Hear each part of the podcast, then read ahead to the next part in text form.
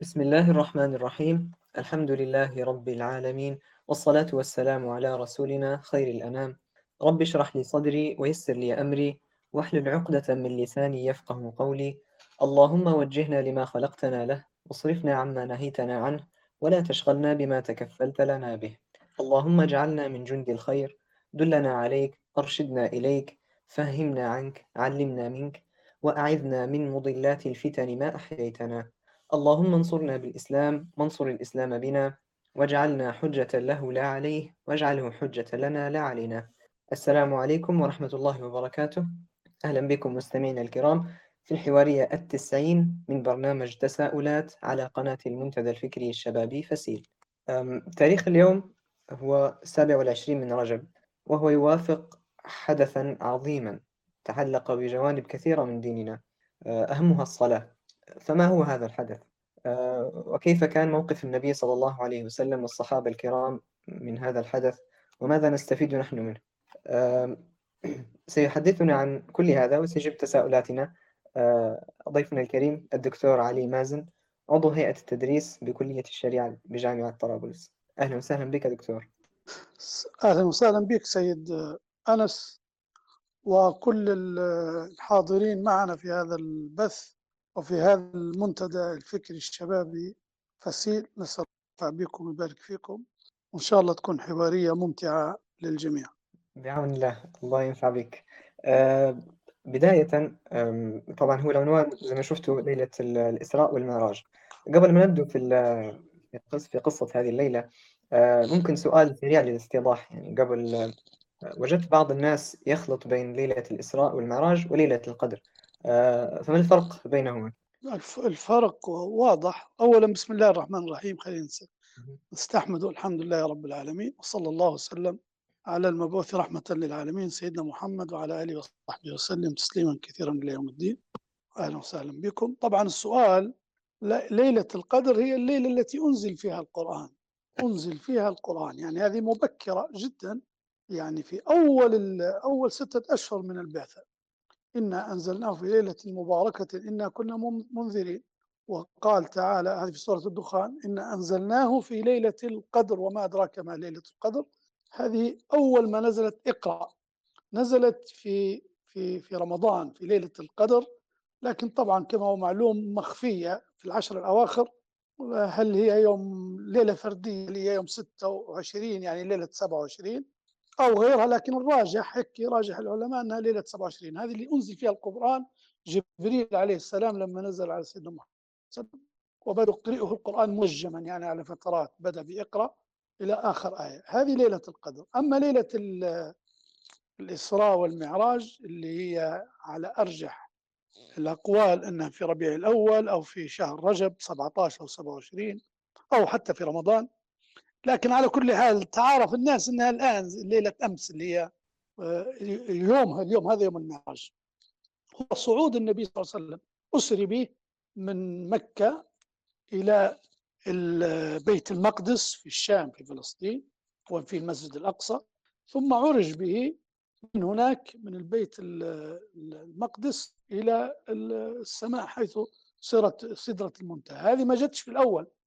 هذه في اللي قال على أنها قبل يعني قبل سنة من هجرة النبي صلى الله عليه وسلم للمدينة. يعني بعد 11 سنة. وفي من قال هي قبل ثلاث سنوات من الهجرة يعني بعد عشر سنوات. يعني اختلفوا العلماء في السنة فيها لكن هذه جت متأخرة جدا. أما ليلة القدر مبكرة مبكرة. أظن واضح الإجابة. إيه إيه واضح. بارك الله فيك. آه طيب في في بداية لما لما حدثت حصلت ليلة الإسراء والمعراج. في أي مرحلة كانت الدعوة في ذاك الوقت؟ وكيف كان حال النبي والصحابة في وقتها؟ تمام هو غير فيه في حاجة نحب نمهدولها مهمة جدا. هو شنو هو الإسراء شنو هو المعراج؟ الإسراء والمعراج مش نفس المعنى. الإسراء إحنا نقول السير بالليل يعني لما الإنسان يسير في الليل آه، ما يسماش مشي مشي. كانت العرب تسمي المشي في الليل سي... سوري. يعني سرعة سرعة قال الله تعالى في حق لوط عليه السلام قال فأسري بأهلك قطعا من الليل. فأسري, فأسري بأهلك ليلا. امشي بهم في الليل. فهذه ال- ال- ال- السورة وحتى سيدنا إبراهيم كذلك نزل في في حقه كذلك في الليل. والعرب كانت تقول يحمد القوم آه، بالليل السرعة يحبوا المشي في ال- في الليل. بس السرعة أو الإسراء هو لغة المشي بالليل والمعراج المعراج على وزن مفعال يعني زي ما تقول أداة آلة هي آلة. كثير من الناس تجهل الحقيقة هذه. المعراج مثل تقول مفتاح منشار مثلا تقول مزلاج مسبار شوف وزن مفعال معراج آلة آلة سبحان الله. الله جعلها لا نعلم كيفيتها وشكلها يصعد بها الملائكة إلى السماء. لأن الملائكة تنزل تنزل كل كل يوم كما قال جاء في الحديث النبي صلى الله عليه وسلم يقول يتعاقبون فيكم الملائكة بالليل والنهار. يتعاقبون فيكم ملائكة بالليل والنهار. ينزل الملائكة بالليل وي- ويصعدوا في النهار. ينزلوا الأخرين في النهار ويصعدوا في الليل. يعني يصعدوا وينزلوا. منين؟ مش فوضى السماء. لا سبحان الله. جعلهم الله مكان واحد. فتحة خاصة وآلة خاصة ترفع هذه الملائكة على عظمها وكبرها منين؟ من بيت المقدس. هذا المكان. فمن هنا جاءت النقلة. نقلة النبي صلى الله عليه وسلم من مكة حمل إلى إلى إلى إلى بيت المقدس حتى يكون تحت تحت المعراج هذا أو يستعمل هذه الآلة. فهذه رحلة الإسراء. إذا رحلة الإسراء كما قال الله سبحانه وتعالى سبحان الذي أسرى بعبده إيش؟ ليلا من المسجد الحرام إلى المسجد الأقصى الذي باركنا. والمعراج جاءت في سورة ال- جاءت في سورة شو اسمها ال- النجم. آه. آه لما قال الله سبحانه وتعالى آه سدرة المنتهى. ذكر سدرة الم... إلى سدرة المنتهى. يعني حمله إلى سدر قال له لنريك من آياتنا الكبرى ليريه من آياته الكبرى. أيوة. فهذه هذا الصعود هذا هو يسمى ال- المعراج. طبعا آه، حتى الخروج كان بالليل سبحان الله يعني دي غاية. قبل أن نتكلم معلش عن الحالة حتى هذه فيها زي المفاتيح باش نعرفوا فيها ال- ال- الصورة لماذا كانت بهال بهالكيفية ليش كانت في الليل؟ ليش ما كانتش في النهار؟ المعراج ليه ما كان في النهار؟ في ضوء النهار ويشوفوه بعينهم هيك قريش على عينك يا تاجر اللي عجبه عجبه واللي ما عجبهاش بلاش يرفع. وحتى يعني آه، سيدنا موسى آه، آه، حمل الله سبحانه وتعالى. لما قال مرة في التيه يعني لما لما أراد أن يقبض روحه سيدنا يعمل كما عمل للنبي موسى عليه السلام. لما عرف روحه بيموت وجاء ملك الموت سأل الله سبحانه وتعالى أن أن يدنيه من الأرض المقدسة كرمية حجر. ليه؟ لأنه هو في كان في بيت المقدس وبعدين حكم الله سبحانه وتعالى عليهم أنهم يخرجوا من هذه الأرض المقدسة. قال فإنها محرمة عليهم أربعين سنة يتيهون في الأرض. ما تدخلوش الأرض المقدسة أربعين سنة. هو وسيدنا هارون وكل بني إسرائيل أخرجوا منها. غضب الله عليهم. ويعاتب في موسى سيدنا موسى عليه السلام. ففي تلك الفترة في الأربعين سنة هذه سبحان الله جاء أجل سيدنا موسى. فلما أراد أن يموت ما يبيهاش الموت برا من من بيت المقدس. قال له يا رب ارميني رمية حجر رشادة حطني في بيت ال- ال- المقدس. فالله سبحانه وتعالى في لحظة وين هو موجود كان في بيت المقدس. حتى أن النبي صلى الله عليه وسلم في الصحيح قال فلو كنت ثم يعني لو كنت في بيت المقدس لأريتكم قاره الكثيب الأخضر. يعني في زي أو, أو, أو أظن الكثيب الأحمر حاجة من قبيل اللون هناك مدفون موسى عليه السلام. إذا هو هو قادر الله سبحانه وتعالى عن على أنه يعني يعني صراحة ويراه هيك كل الناس. لكن الليل قال شوف سبحان الله لو تركزوا شوية تقول سبحان الذي أسرى بعبده ليلا. الليل جت نكرة ما جتش سبحان الذي أسرى بعبده الليل أو في الليل.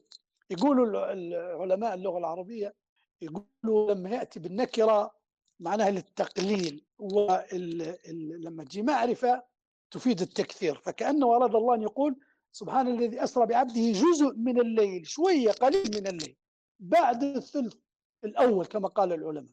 يعني لما تقسم النهار من المغرب إلى الفجر بعد الثلث الأول لو من الستة الستة مثلا بعد العشرة الكلام هذا الكلام بعد العشاء نقل الله سبحانه وتعالى في في في في تلك الرحلة والليل ديما روى العلم هو مظنة البركات ونزول الرحمات والثلث الأخير فيه الدعاء والله سبحانه وتعالى ينزل في السماء الدنيا. الليل ديما من الناحية الروحانية هو أكثر أكثر أنس ليه يعني مظنة حصول حصول الخير.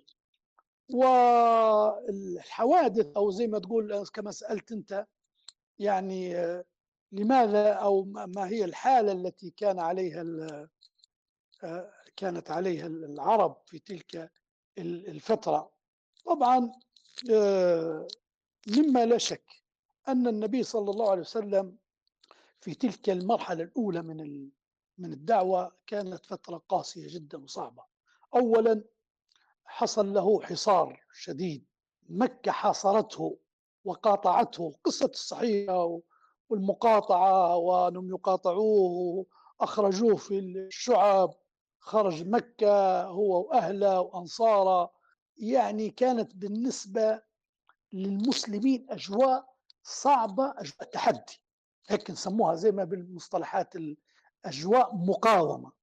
أجواء صمود أمام قضية يجب أن تنتصر. بالمعنى هذا. حتى أن النصوص القرآنية العلماء لما لما يعني يستقرئوا الآيات اللي نزلت في كانت دائما تحمل نفس قوية قوة في قدر عالي من التحدي والرد على قريش. حتى في لحظات كان فيها هجوم مباشر على زعمائها. تحدي. آه مثلا صورة تبت يدا أبي لهب. وتب ما أغنى عنه ماله وما كسب. هذه تحدي قوي. سيصلى نارا ذات لهب وامرأته جت في حق أبو لهب هذا زعيم عم. هو زعيم نزلت في تلك الفترة. لما مثلا يقول الله عز وجل في حق أمية بن خلف ويل لكل همزة لمزة. الذي جمع مالا وعدده يحسب أن ماله. شوف أسلوب. وفي حق مثلا أبي أبي جهم ولا تسبوا الذين يدعون من دون الله فيسبوا الله عدوا بغير علم. يعني حتى ابن هشام لما تسترجعوا تذكر السيره في سيرة ابن هشام ذكر عشرات الآيات اللي نزلت في هذه المرحلة. كانت تصادم تصادم الواقع تصادم هذه الجبهة في قريش بشكل مباشر. يعني ليه؟ لأن المرحلة تقتضي هيك. أنت في البداية في بداية الانتصار لأي قضية أو أي ثورة أو أي يعني خلينا نقول فكرة تبيها أول المثبطات أقوى المثبطات اللي في البداية.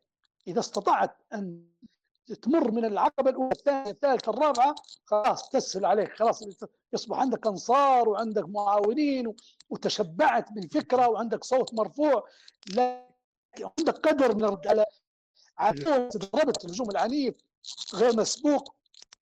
فالنبي صلى الله عليه وسلم خلاف يعني الأنبياء الآخرين كانت هذه المرحلة شديدة عليه جدا جدا جدا. هذه المرحلة طبعا سبحان الله حتى جو يساوموا فيه فيها يعني مجموعة من الاقتراحات جاءت أمام صفقات قوية كانت إحداها باي حتى نعبد اله إلهك يوما وتعبد إلهنا يوما. يعني يلا نديروا تنازلات. شوف بدوا يتنازلوا. في اللحظات يعني بعد كم قالوا له بدأت تتكلم عن تسويات الآن زي ما تصير في الحروب وفي التسويات تعال هي تعال انظروا دينك تعال صفقة هاي نظروا إلى الدين كأنها صفقة مثل التجارة نحلوها تعال نحلوها أنت عندك عام نعبدوا لك ربك كيف ما تبي نصلوا ونصوم ونزك ونحجوا على هواك وعلى طقوسك وعلى عبادتك وأنت سيب دينك سنة وتعال نعبدوه إحنا سنة مع بعض شو المشكلة؟ وخلينا هي حبايب متساويين سبحان الله. أنزل الله بهم في تلك الفترة قبل الإسراء والمعراج بسنوات أو بأشهر. قل يا أيها الكافرون لا أعبد ما تعبدون ولا أنتم عابدون ما. شوف نزلت هذه الآية. ما فيش مساومات في الدين قطعت الجدل. ما فيش إمكانية أي تسوية. هذا دين والصفقة. وقريش وهذه وهذه الصورة هذه دلالة نزولها. ما هيش يعني طريق المساومات في العقيدة؟ نو مستحيل. هذه رسالة لازم تنتهي إلى غايتها وإلى مقاصدها وأن قريش يجب أن تخضع لها. وطبعا لم يسلموا. بعثوا المنتديات. وفود بدأت استراتيجية الوفود الآن. انطلاق بدأ بصورة أخرى توسع. بدأوا يناقشوا. تعال نجادلوك بالحجج بالقرآن يجلسوا معاه يبعثوا له زعماء قبائل شخص وراء آخر شخص وراء آخر. ماذا تقول أنت؟ بالك عندك بس نعالجوك بالك تبي ملك نعطوك محتاج إلى زعامة نلبسوك يا راجل غير ريحنا من القصة هذه بس. يعني مسألة صعبة في تلك المرحلة أيها السادة. والله من يموت؟ تموت السيدة خديجة. خديجة رضي الله عنها توفيت هذه كما يقال يعني وزيرة صدق له في الإسلام. أول من آمن به أول من آمن به رضي الله عنه وأرضاه. لما جاء من غار حراء في الأول ويرتجف وخايف وقال نزل علي القرآن وقال وحصل وكذا ويرتجف. قالت له والله ما يخزيك الله أبدا يا ابن عم لا تحمل الكل وتقري الضيف وتكسب المعدوم وتعين على نوائب الحق.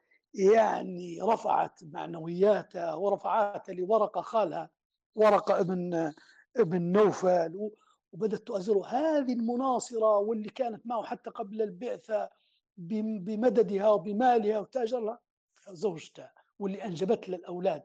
شوف تموت في تلك المرحلة. من يموت بعدها؟ سبحان الله. أبو طالب. أو قبل بقليل.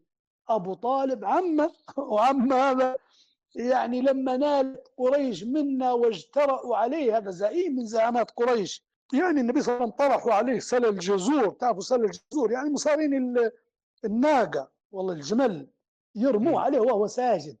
عفش كله وحتى واحد منهم من الزعماء خنقه. عقبة بن معيط آه، يعني وضع على رقبته وهو ساجد حتى كان حتى يقولوا كادت عيناه تخرج من محجرهما. من من من العفس عليه. في تلك المرحلة مرحلة هذه المحاصرة والمطاردة وتحدث هذه الرحلة تحدث رحلة الاسراء والمعراج. طبعا قبل آه قبل هذه الرحلة خرج يبي يشوف الطائف يبي يشوف موضوع الطائف ولعل يجد فيها مخرج يجد فيها مؤازرة مناصرة مشي للطائف. ولقطوا له الصبيان والسفهاء بدوا يرموه بالرشاد وبالحجارة وبدوا يسفهوا فيه ويسفهوا في احلامه ويسبوا فيه وخرج وجاء إلى إلى إلى خارج الطائف وهو مجروح ودامي وجاء عداس. قصص طويلة طبعا ما يمكن نستعرضها بتفاصيلها لكن مهم جاء عداس هذا اللي قال قال أنا من من نينوى قال له هذه مدينة أخي أخي يونس. قال وما أدراك بيونس شو نعرفك؟ قال له نحن الأنبياء ابن علات هذا هذا هذا أخي يونس. قال له ما أدراك؟ شو نعرفك؟ قال له نحن أنبياء. المهم بعث له شيء من من العنب وأكله. وبعدين قالوا له واحد قال له اذهب اذهب وفسد عليكم حتى الغلمان. في تلك المرحلة ينزل عليه ملك الجبال ملك الجبال. يقول يا محمد والله أرسلني الله إليك. يقول لك لو شئت أن أعطيهم حط عليهم جبلين عظيمين اللي ماشي لمكه يشوفهم. يعني جبال عظيم من هنا ومن هنا. قال نطبقها ونمسحوهم وننجي لك قومك وتبدأ من الصفر. تبي؟ قال لك ربك ما عندكش مشكلة. لا لا لا لا, لا خليهم خليهم. لعل الله شوف الرحمة الأنس وشوف الجمال شوف اللطف شوف الروعه الإنسانية. قال لا لا لا لا, لا تفعل تفعل لعل الله يخرج من أصلابهم من يوحد الله. الله أكبر. يعني ممكن هذين يجي منهم أجيال يعني توحد الله عز وجل وبالفعل هذا اللي حصل. جاء صفوان بن أمية وجاء عكرمة ابن أبي جهل وجاء خالد بن الوليد أسلم و وغيره. في تلك المرحلة حدثت هذه الرحلة العظيمة لتغير مسر ال ال ال القرآن كأن يوجه النبي صلى الله عليه وسلم للتفكير في في إشارة مباشرة إلى خروج إلى سلطة الله عز وجل ونصرة الله عز وجل. علي من لدنك سلطانا نصيرا. طلب مباشر يعني الله سبحانه وتعالى يبي يقول له يقول له يعني أنت أنت في معية الله. أنت أنت في كرم الله. يعني نؤانسك بهذه تعال أشد وأعظم من من هذا التكريم لن تجد. أنت معك الله. تعال اقترب إلى السماء. شوف شوف الأنبياء كيف وشوف الجنة وشوف النار شوف يعني شحنة قوية تريد أن تعيد له الحماس والإيمان والقوة والنصرة والمؤازرة الإلهية. هذا أفضل يعني وفادة أن أن يبعث لله عز وجل من أجل ربط الأرض بالسماء. تعال أنت ترى أنك أنت محمي من السماء. ما يعني يعني اللي تشوف فينا المصائب اللي نزلت عليك كلها تعال تعال تعال شوف هاي شوف شوف فوق شنو صار شوف شوف ربك وملك ربك وعظمة ربك وقدرة ربك وما وما أخفى الله سبحانه وتعالى عنك عن عينيك تراهم حتى يعيد له الإيمان. نعم. وهذه تقريبا كانت في في السنة الحادية عشرة من الهجرة آه، قبل الهجرة. اي اي ما قلت لك هم الحقيقة اختلفوا في مرحلة في العلماء بالضبط. هل هي قبل سنة؟ إذا كان قبل سنة إذا هي في السنة الحادية العشر نعم السنة الحادية عشر للهجرة بالضبط. وإذا لأنه هو ثلاث للعلم أنه النبي صلى الله عليه وسلم ثلاث ثلاثة عشر سنة في وين؟ في مكة وعشر سنوات في في المدينة. يعني ما بين السنة الحادية عشرة خلينا نقوله إلى السنة الثانية عشرة بالبعث النبوية. سنة بالضبط 621 ميلادي. 621 ميلادي هذا تحديدا. لكن أراهم الحقيقة السنة بالضبط العلماء يعني لما تسمع أقوالهم تجد فيها كثير من الاختلافات. بس هي قبل قبل الهجرة إجماع إجماع. عن أنها هي في مكة وليست من لأن الله قال سبحان الذي أسرى بعبده ليلا من المسجد الحرام. إذا قبل الهجرة إلى المدينة المنورة. طيب كيف كيف كانت بداية الإسراء؟ يعني كيف الإسراء بالنبي صلى الله عليه وسلم هل كان يعني إسراء كاملا لكيانه وجسده أم فقط لروحه وفكره؟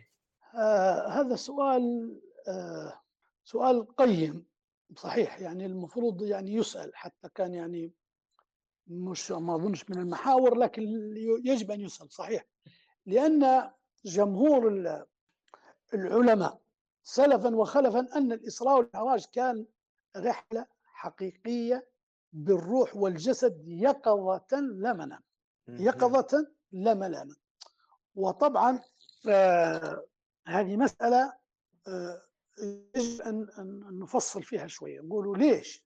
أو نقولوا باي ما هو الدليل؟ خلينا نقولوا ما هو الدليل على أن هي لأن في كثير من المشككين أو خلينا نقولوا حتى يا سيدي مرات من بعض الغير مشككين الإنسان عادي ومن حقه يقول لا هي رؤية رآها النبي صلى الله عليه وسلم و وبل استدلوا حتى بالقرآن والرؤيا التي أريناك في في في المنام. اذا هذه رؤيا رآها في المنام. لكن العلماء شوف شنو يقولوا يقولوا الآية بتاع سورة الإسراء افتتحت بيش سبحان الذي أسرى بعبده.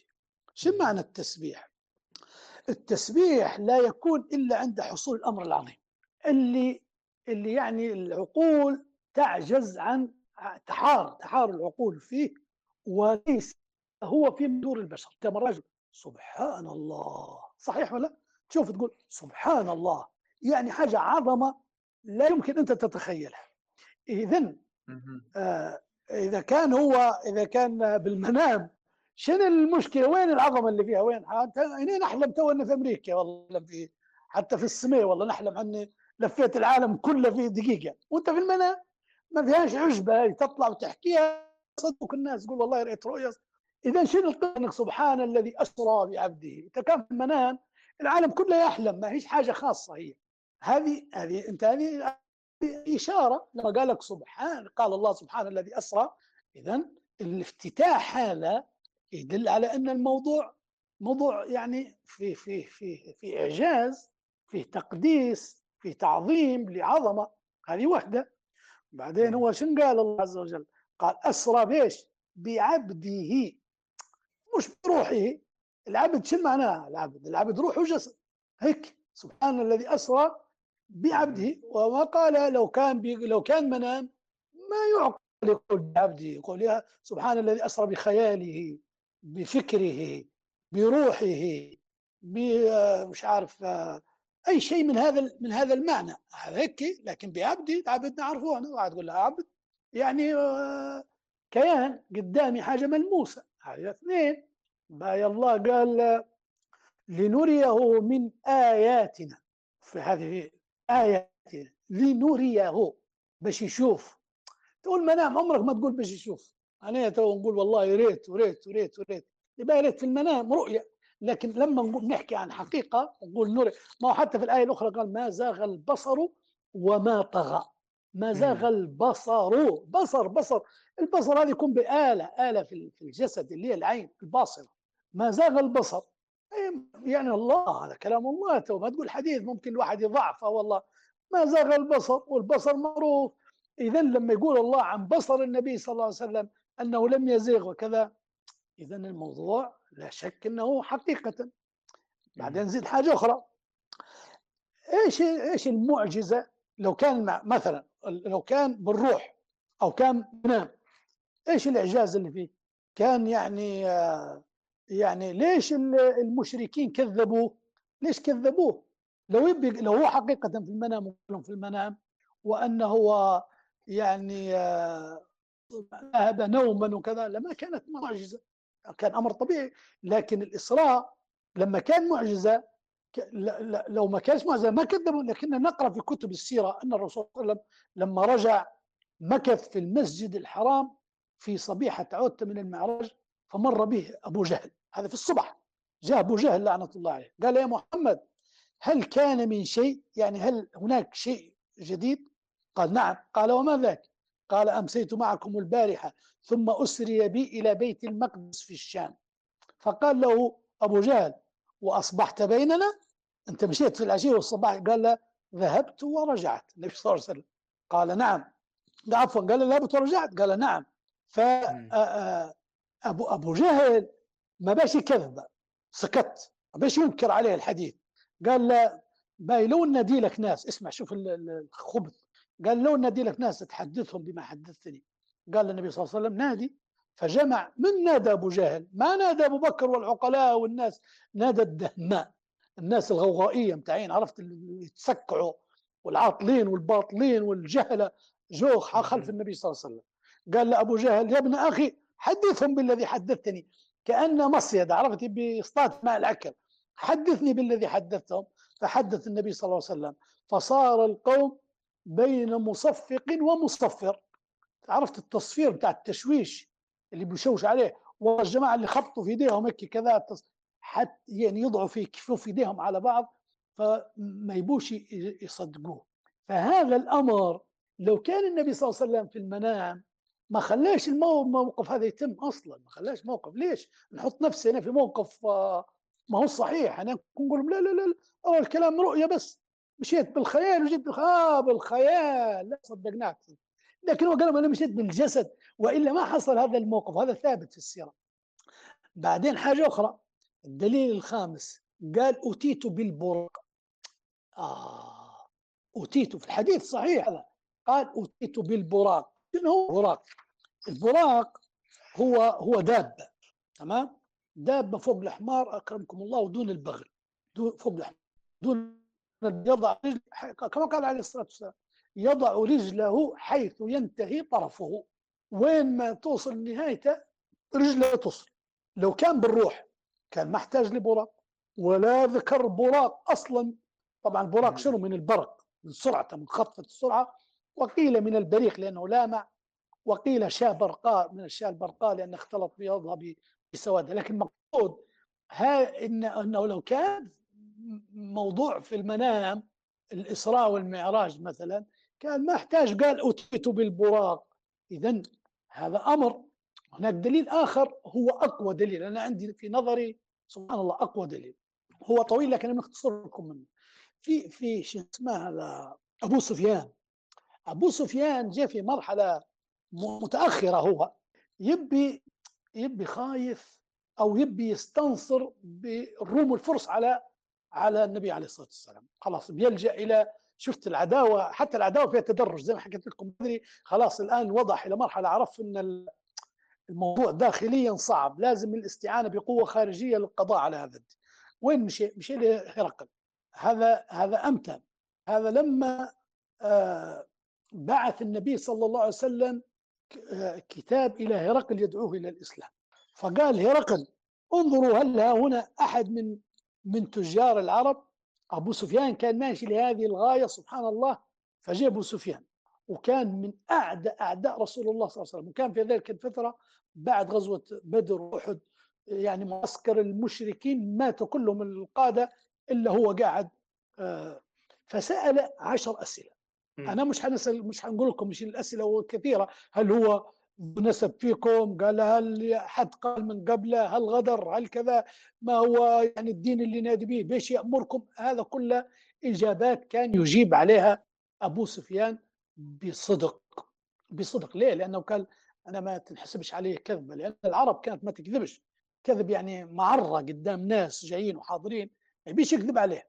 لكن قال اسمع قال إن تو بنقول له حاجة يكذب يعني يعني لأن الأسئلة والإجابات كلها كلها يعني منطقية ومقبولة على أن رجل كريم ورجل و قال أبو أبو أبو سفيان لما صار من الغيظ قال لقد أمر أمر ابن أبي كبش أن بلغ أن يخافه ملك بني الأصفر.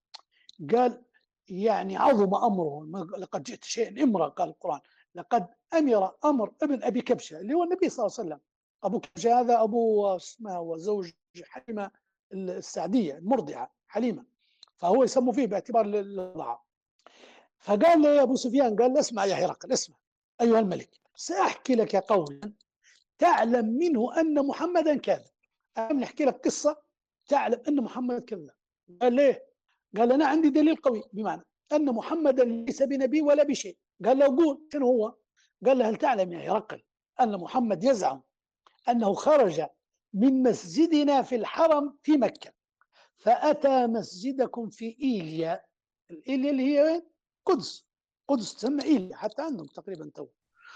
ثم رجع من ليلته. يعني مشي في الليل ورجع في الليل. ونحن نضرب إليها أكباد الإبل شهرا ونرجع فيه شهر. أوه. يعني شو بيقول أبو جه آه اسمع أبو سفيان. بيقول لي هرقل كيف تصدق كلام مثل هذا إحنا نمشي شهر ونرجع شهر يعني شهرين وهو في ساعات هيك كلفتها مع بعضها. من اللي كان واقف في جنب هرقل عند يسموه كبير البطارقة البابا. لأن هرقل هذا الملك الملك الديني والدنيوي لكن البابا هذا الشأن الديني فقط. زي ما يقولوا تو يسموا فيها كبير القساوسة. المهم تعرف قال؟ ستو الآن هرقل ساكت بيقول إيه قال هالكلام كذب سبحان الله بابا هذا. يقول الكبير القصاص يقول له يا يا يا هرقل قال نعم. قال أنا أعرف تلك الليلة أيها الملك. قال له وما علمك بها؟ قال كنت لا أنام ليلة حتى أغلق أبواب المسجد الأقصى. والمسجد الأقصى كما بناه سليمان عليه السلام. قاعد كما هو في في تلك الفترة. يقول كنت لا أنام ليلة حتى أغلق أبواب المسجد كلها إلا بابا واحدا غلبني في تلك الليلة. ظاهر عم نسكر الباب وابواب عالية جدا شاهقة قال فاستعنت عليه بالمسجد. كلهم القيمين الناس اللي في المسجد اللي يحرسوا فيه وينظفوا فيه. قال وجعلنا نعالجه كأنما نزاول جبلا. فاستعنت عليه بالنجاجرة النجارين. فجاءوا فما استطاعوا له شيئا. حاولوا بيسكروا هذاك الباب فالنجارين يبوا من المشكلة هذه. شنو قالوا له؟ قالوا له قد سقط عليه شيء من النجاة يعني من السقف. وإن أصبحنا أغلقنا. قال في الصبح نسكره. خليه هو مفتوح. فقال تركه المهم تركوه. قال فتركناه. فلما أصبحت جي الصبح تو من اللي يتكلم؟ هذا كبير القساوسه قال لما أصبحت حركته فأغلق بدون عمال ولا نجار ولا شيء. ونظرت في حلقته فإذا فيها الحلقة اللي هي البيبان الكبار هذين اللي يشدوا بها زي الحلقة الكبيرة في الباب يسكروا به الباب. قال فإذا في حلقته أثر, أثر مرقة الدابة فعلمت أنه ما حبس تلك الليلة إلا على نبي وأنه صلى في مسجدنا تلك الليلة. فقال أبو سفيان لا حول ولا قوة إلا بالله. أنا جيت باش يعني نجيب قصة نكذب بها فهذه زادت زادته إيمانا بالنبي صلى الله عليه عليه وسلم. سألتك إحنا على كيف هل كان يعني إسراؤه بالجسد أم فقط بالروح؟ آه نعم، آه، أثبتت خلاص. فمن هذه أيوه أثبت هذه كل الأدلة وأن هو يعني صعد روحا وجسدا. ونحن المسلمون إحنا المسلمين يعني الحقيقة يجب أن لا نضع يعني حد ليش؟ شنو شنو الضير جيز والله التاريخ أما إذا كان مسألة تاريخية يعني هي وتك- موجودة المفسرين شوف كيف حولوها والمؤرخين والمحدثين. أما إذا مثلا أنت هذه حاجة ما ما يمكن لا تمكن رأي. تمكن جدا ان ان إن تحدث لأن ليس على الله ليس الله سبحانه وتعالى لا يعجزه شيء في الأرض ولا في السماء. الله ما هو غالب عليه. وبل مهد له هو الأمر والله سبحان الله. مهد بال شنو اسمه هذا؟ بالطست. تعرف الطست؟ ها؟ لا لا. تسمعوا بالطست ما هو؟ ال- الطست هذا زي إحنا نقولوا له طست. سبحان الله كيف ما تعرفوش. آه، زمان يجيبوه يقدموه في يقدموه لغسل لغسل الوحل لغسل اليدين قبل المناسبة.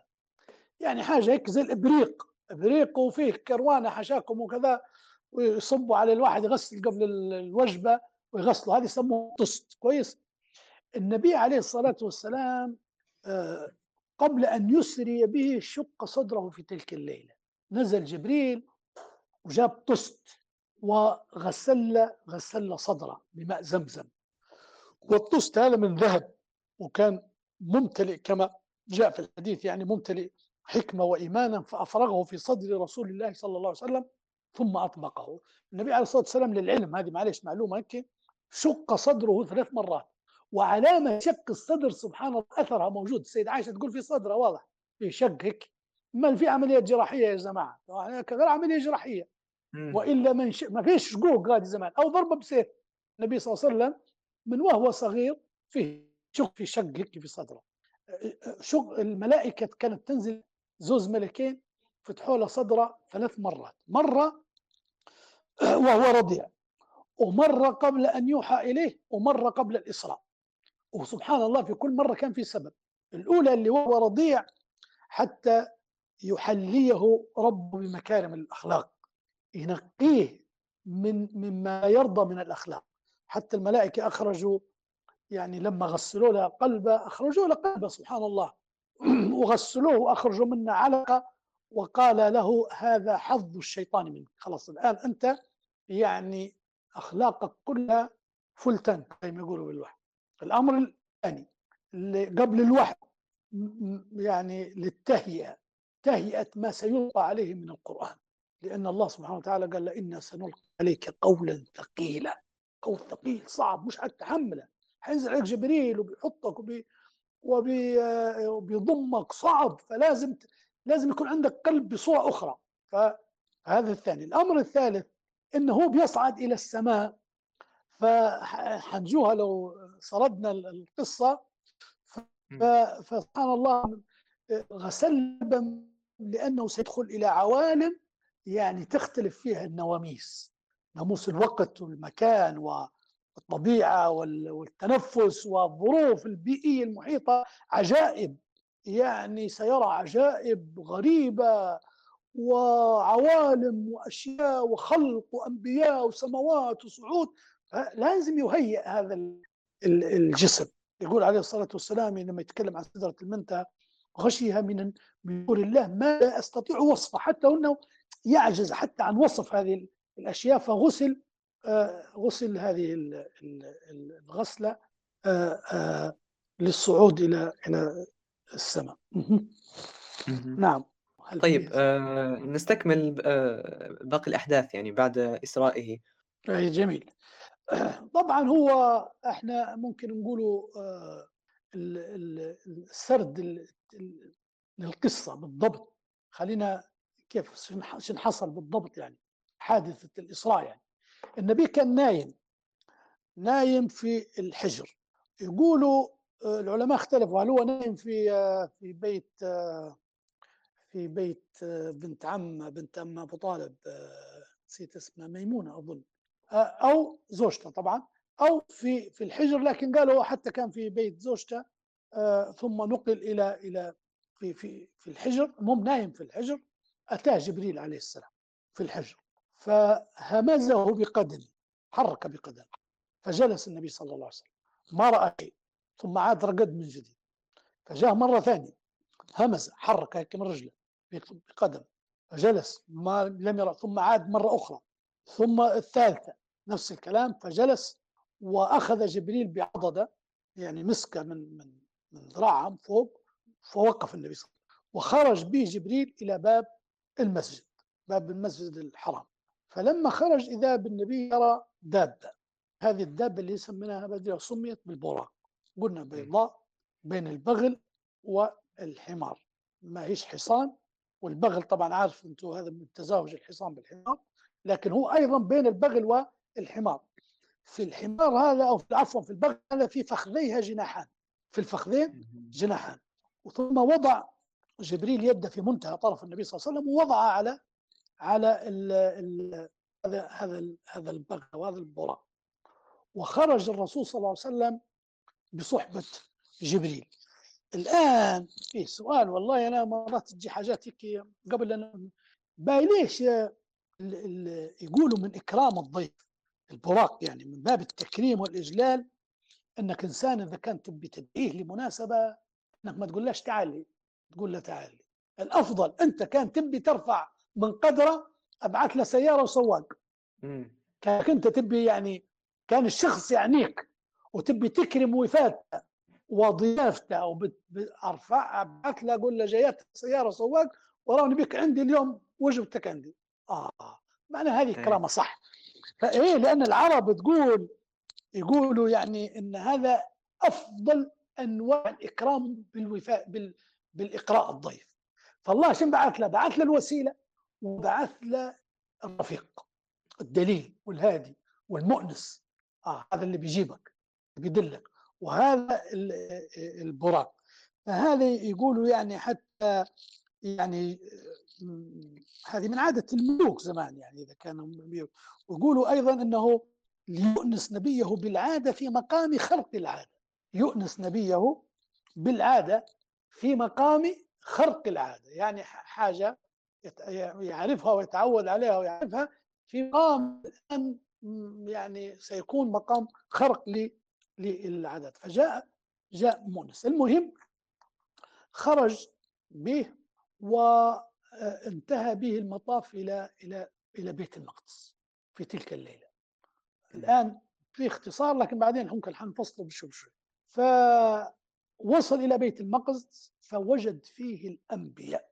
طبعا مسألة الأنبياء هل هم وجدوا قبل المعراج أو أو أو بعد ما أعرج به نزل صلى يعني العلماء فيه كل واحد قال كلام لكن لعل هذه من الرواية اللي اللي موجودة أنه وجد الأنبياء سيدنا إبراهيم وموسى وعيسى نفر من الأنبياء فأمهم النبي صلى الله عليه وسلم في صلاة صلى بهم كانوا ينذرونه حتى أتى فصلى صلى بهم.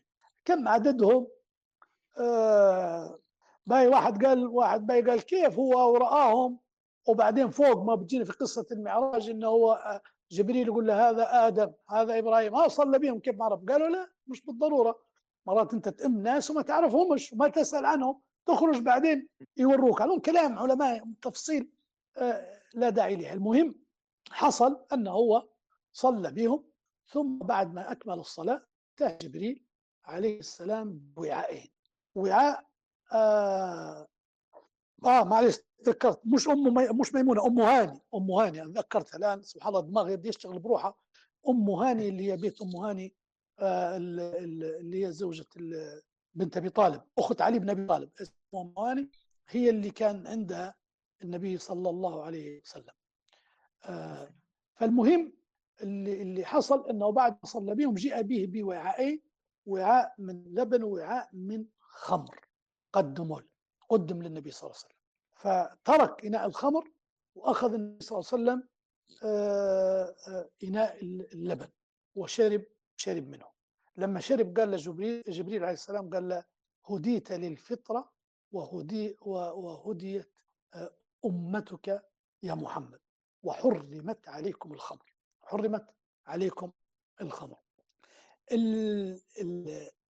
قصة الإسراء فقط يعني.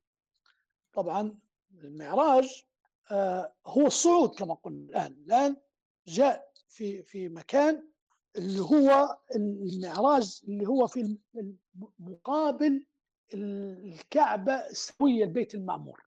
ما هو إحنا عندنا كعبة أرضية اللي يطوفوا عليها المسلمين وهناك بالمقابل فيه كعبة في السماء يطوف عليها من؟ الملائكة. الملائكة تطوف.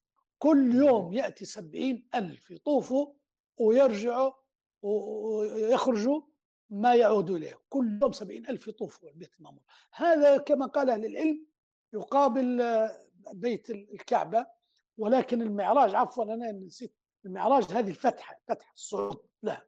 ففي في المعراج صعد النبي صلى الله عليه وسلم ليلتحق بهذا العالم العلوي السماوي بعيد عن معاناة الأرض. وفيها تعاطي مع السماء. المهم صعد النبي صلى الله عليه وسلم. الآن الآن الصور اللي بنحكوها كلها صور ما يمكن تصورها بالعقل. لو ما حكاها النبي عليه الصلاة والسلام ما يمكنش تخيل. شيء الآن فوق الخيال. لكن كما قال أخبر النبي صلى الله عليه وسلم في الحديث الصحيح نحن نت... يعني نقبله بالتسليم والإيمان. السماوات مسكرة. السماوات هذه خليك من الفضاء العادي بتاع السحاب لا بعد تصعد تخرج من المجرات هذه كلها. ما هو شيء رهيب جدا. تخرج من مجرات مجرة التبانة والمجرات كلها الآن لتخش في عالم السماوي فوق. هناك مقفلة. فقال جبريل افتح. قال افتح. قال من هذا؟ قال هذا جبريل. لما قال جبريل افتح رد داخل. قال من هذا؟ قال هذا جبريل. قال هل معك أحد؟ قال نعم معي محمد. قال فأرسل إليه؟ قال نعم. فافتح. قال فلما علونا السماء الدنيا فإذا رجل عن يمينه آه، أسود وعن يساره أسود. فإذا نظر قبل يمينه ضحك وإذا نظر نظر قبل شماله بكى. فقال مرحبا بالنبي الصالح والابن الصالح. قلت يا جبريل من هذا؟ الآن جبريل خلاص مشي معاه الرحلة ومتونس به ويحكي معه قال من هذا؟ قال هذا آدم وهذه الأسود عن يمينه وعن شماله نسم بنيه يعني يعني ذريته من فأهل اليمين أهل الجنة والأسود اللي عن شماله هم أهل النار. فإذا نظر نظر قبل يمين ضحك. وإذا نظر قبل شمال جهة شمال يعني بكى. العلماء لما جو يتكلم قالوا باين إيش بدأ الله سبحانه وتعالى بآدم؟ ليش؟ مش الأنبياء الآخرين. سبحان قالوا آدم كان كأنها مؤانسة الأب لابنه. هذا ابونا كلنا. تصور أنت ماشي لمكان وكنت غايب وجيت للبلد في استقبالك بوك. آه الحفاوة كبيرة والانشراح يكون أجمل. بعكس لما يلقاك شخص زيك زيه حتى لو كان صديقك والله حبيبك والله غالي عليك لكن لما يجيبوك في انت مروح من الحج تلقوك تحت سلم الطائره الله أكبر. يعني وقح لا شك فقالوا من هذا القبيل آدم عليه السلام. المهم آه ثم قال عرج بي. عرج يعني صعد. ويعني سأل سائل بعذاب واقع ليس من الله ذي المعارج. يعني تعرج إليه الملائكة. تعرج يعني تصعد الصعود. يعني. عرج به جبريل حتى أتى السماء الثانية الآن. السماوات هذه لها خازن يسموها خازن بوابين يعني ناس تفتح وتسكر. سبحان الله ما قلت لك الآن إحنا خارج التصور البشري.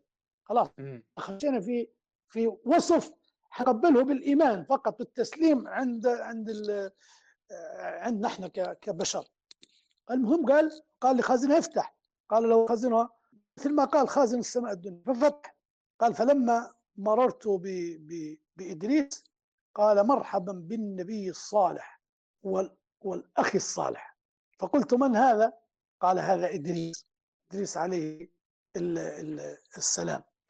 ثم صعد آآ آه، آآ آه، إلى السماء الثالثة اللي بعدها. السماء الثانية قلنا إدريس جينا السماء الثالثة إذا يحيى وعيسى. ثلاث هم إيش؟ الأول الأول عفوا الأول من قلنا آدم ولا إيه م. ثم صعد به السماء. الثانية فاستفتح قال من؟ قال محمد. آه، فيها كان كان فيها يحيى وعيسى الثانية أبناء الخالة. عفوا يحيى يحيى وعيسى أبناء الخالة. قال هذا يحيى وعيسى فسلم عليهم. سلم عليهم. فسلم قال فسلمت فرد. ثم قال مرحبا بالأخ الصالح والنبي الصالح. طبعا الأول قال ابن الصالح. آدم عليه السلام لأنه ولده الآن هذه خوته قال ثم صعد بي جبريل إلى السماء الثالثة. فاستفتح استفتح يعني قال افتح. قيل من هذا؟ قال جبريل. قيل ومن معك. قال محمد. قيل وقد أرسل إليه قال نعم نفس الكلام. قال مرحبا. فنعم المجيء جاء ففتح. فلما خلصت إذا يوسف يوسف عليه السلام. قال يوسف قال هذا يوسف. فسلم عليه. هذا جبريل. قال فسلمت عليه. فرد علي ثم قال مرحبا بالأخ. الآن الآن أخوة أخوة الأنبياء. مرحبا بالأخ الصالح والنبي الصالح. ثم صعد بي حتى أتى السماء الرابعة. فاستفتح نفس الكلام نفس الأسلوب. قال فلما خرجت آه، آه، قال سلم عليه. قال من هذا؟ قال هذا إدريس. هنا إدريس. مش كما قلت الرابعة إدريس. الأولى آدم. الثانية يحيى وعيسى ظن خالة وأنبياء اثنين ثم الثالثة يوسف والرابعة الرابعة إدريس فسلم عليه. ثم قال مرحبا الأخ الصالح والنبي الصالح قال حتى صعدنا صعد بي إلى السماء الخامسة فنفس الكلام افتح افتح كذا من؟ قال فخلصت فإذا فيها هارون. لما خلصت وصلت هارون. قال هذا هارون فسلم عليه. قال فسلمت عليه فرد عليه. ثم صعد إلى السماء السادسة فطلب فتح الباب فتحوا له الباب. قال جبريل قيل ومن معك. من فيها هذه؟ قال هذا موسى. فسلم عليه. فسلمت عليه. الآن وين إحنا في السماء السادسة. قال فرد عليه. ثم قال مرحبا بالأخ الصالح والنبي الصالح قال فلما تجاوزت بكى من اللي بكي موسى عليه السلام. قيل له ما يبكيك. جبريل قال له ما يبكيك؟ قال أبكي لأن غلاما بعث بعدي يدخل الجنة من أمته أكثر ممن يدخلها من أمتي. ما توقفوا إحنا من باب الإثراء العلمي بس راهو. نقدر نفوتوها. لكن هو قالوا كيف قال غلام؟ ليش ما قال أخي والله نبي؟ سيدنا محمد كان يعني العمر هذا في الخمسينات شاب. وكان سيدنا موسى يبدو أنه كان يعني في كبير في السن في مش مقام البعث تاع الجنة اللي عمر واحد. لا يعني كان في في عمره الأخير اللي اللي اللي توفي فيه. فينظر إليه على أنه صغير في السن. باقي هذا ليس من قبيل الحسد. حتى العلماء قالوا لا هذا مش من قبيل الحسد. لكن أتباع الأمم الأنبياء كل ما كثروا أتباع كل ما كان عنده أجر أكبر. فكان النبي صلى الله عليه وسلم دائما يعني يقول يعني يعني أكثروا من واكثروا تزوجوا الولود فإني مكاثر بكم القيامة يوم القيامة الأمم وهكذا. المهم صعد إلى السماء السابعة. السماء السابعة هذه آخر السماوات اللي اللي في تصنيفها قبل اللي هي سدرة المنتهى والسماء العليا. استفتح جبريل قال فلما يعني نفس الإجراءات ونفس كذا قال لما دخلت إذا خلصت فإذا بشيخ له إجلال وله جمال وله لحية كبيرة. قال من هذا؟ قال هذا أبوك إبراهيم. فسلم عليه. قال فسلمت عليه. رد السلام عليه. شن قال له؟ مرحبا بالابن الصالح والنبي الصالح. تلاحظ أنت إن كلمة الصالح كلهم قالوا الصالح شو معنى الصالح؟ ليه؟ ليه مش التقي والله النبي الكريم والله النبي الرؤوف والله قالوا شوف كلمة صالح هذه فيها جماع كل صفات الخير. ابن آدم صالح يقول لك. صالح معناها راه تقي وكريم وعفيف وطاهر ومؤدب ولسانه محترم و و كل صالح تجمع الكل. هذا هذا في تفسيرهم لي. قال فسلمت عليه. قال مرحبا بالابن الصالح. ثم رفعت إلى سدرة المنتهى. فإذا نبقها مثل قلال هجر. الآن سدرة المنتهى المقام اللي تكتب فيه الشجرة اللي سمع فيها صريف الأقلام. كتاب كتابة الملائكة تكتب في الأعمال اللي هي الحسنات والسيئات. يسمع الآن في في صريف الأقلام اللي تكتب فيه الملائكة درجة عالية جدا.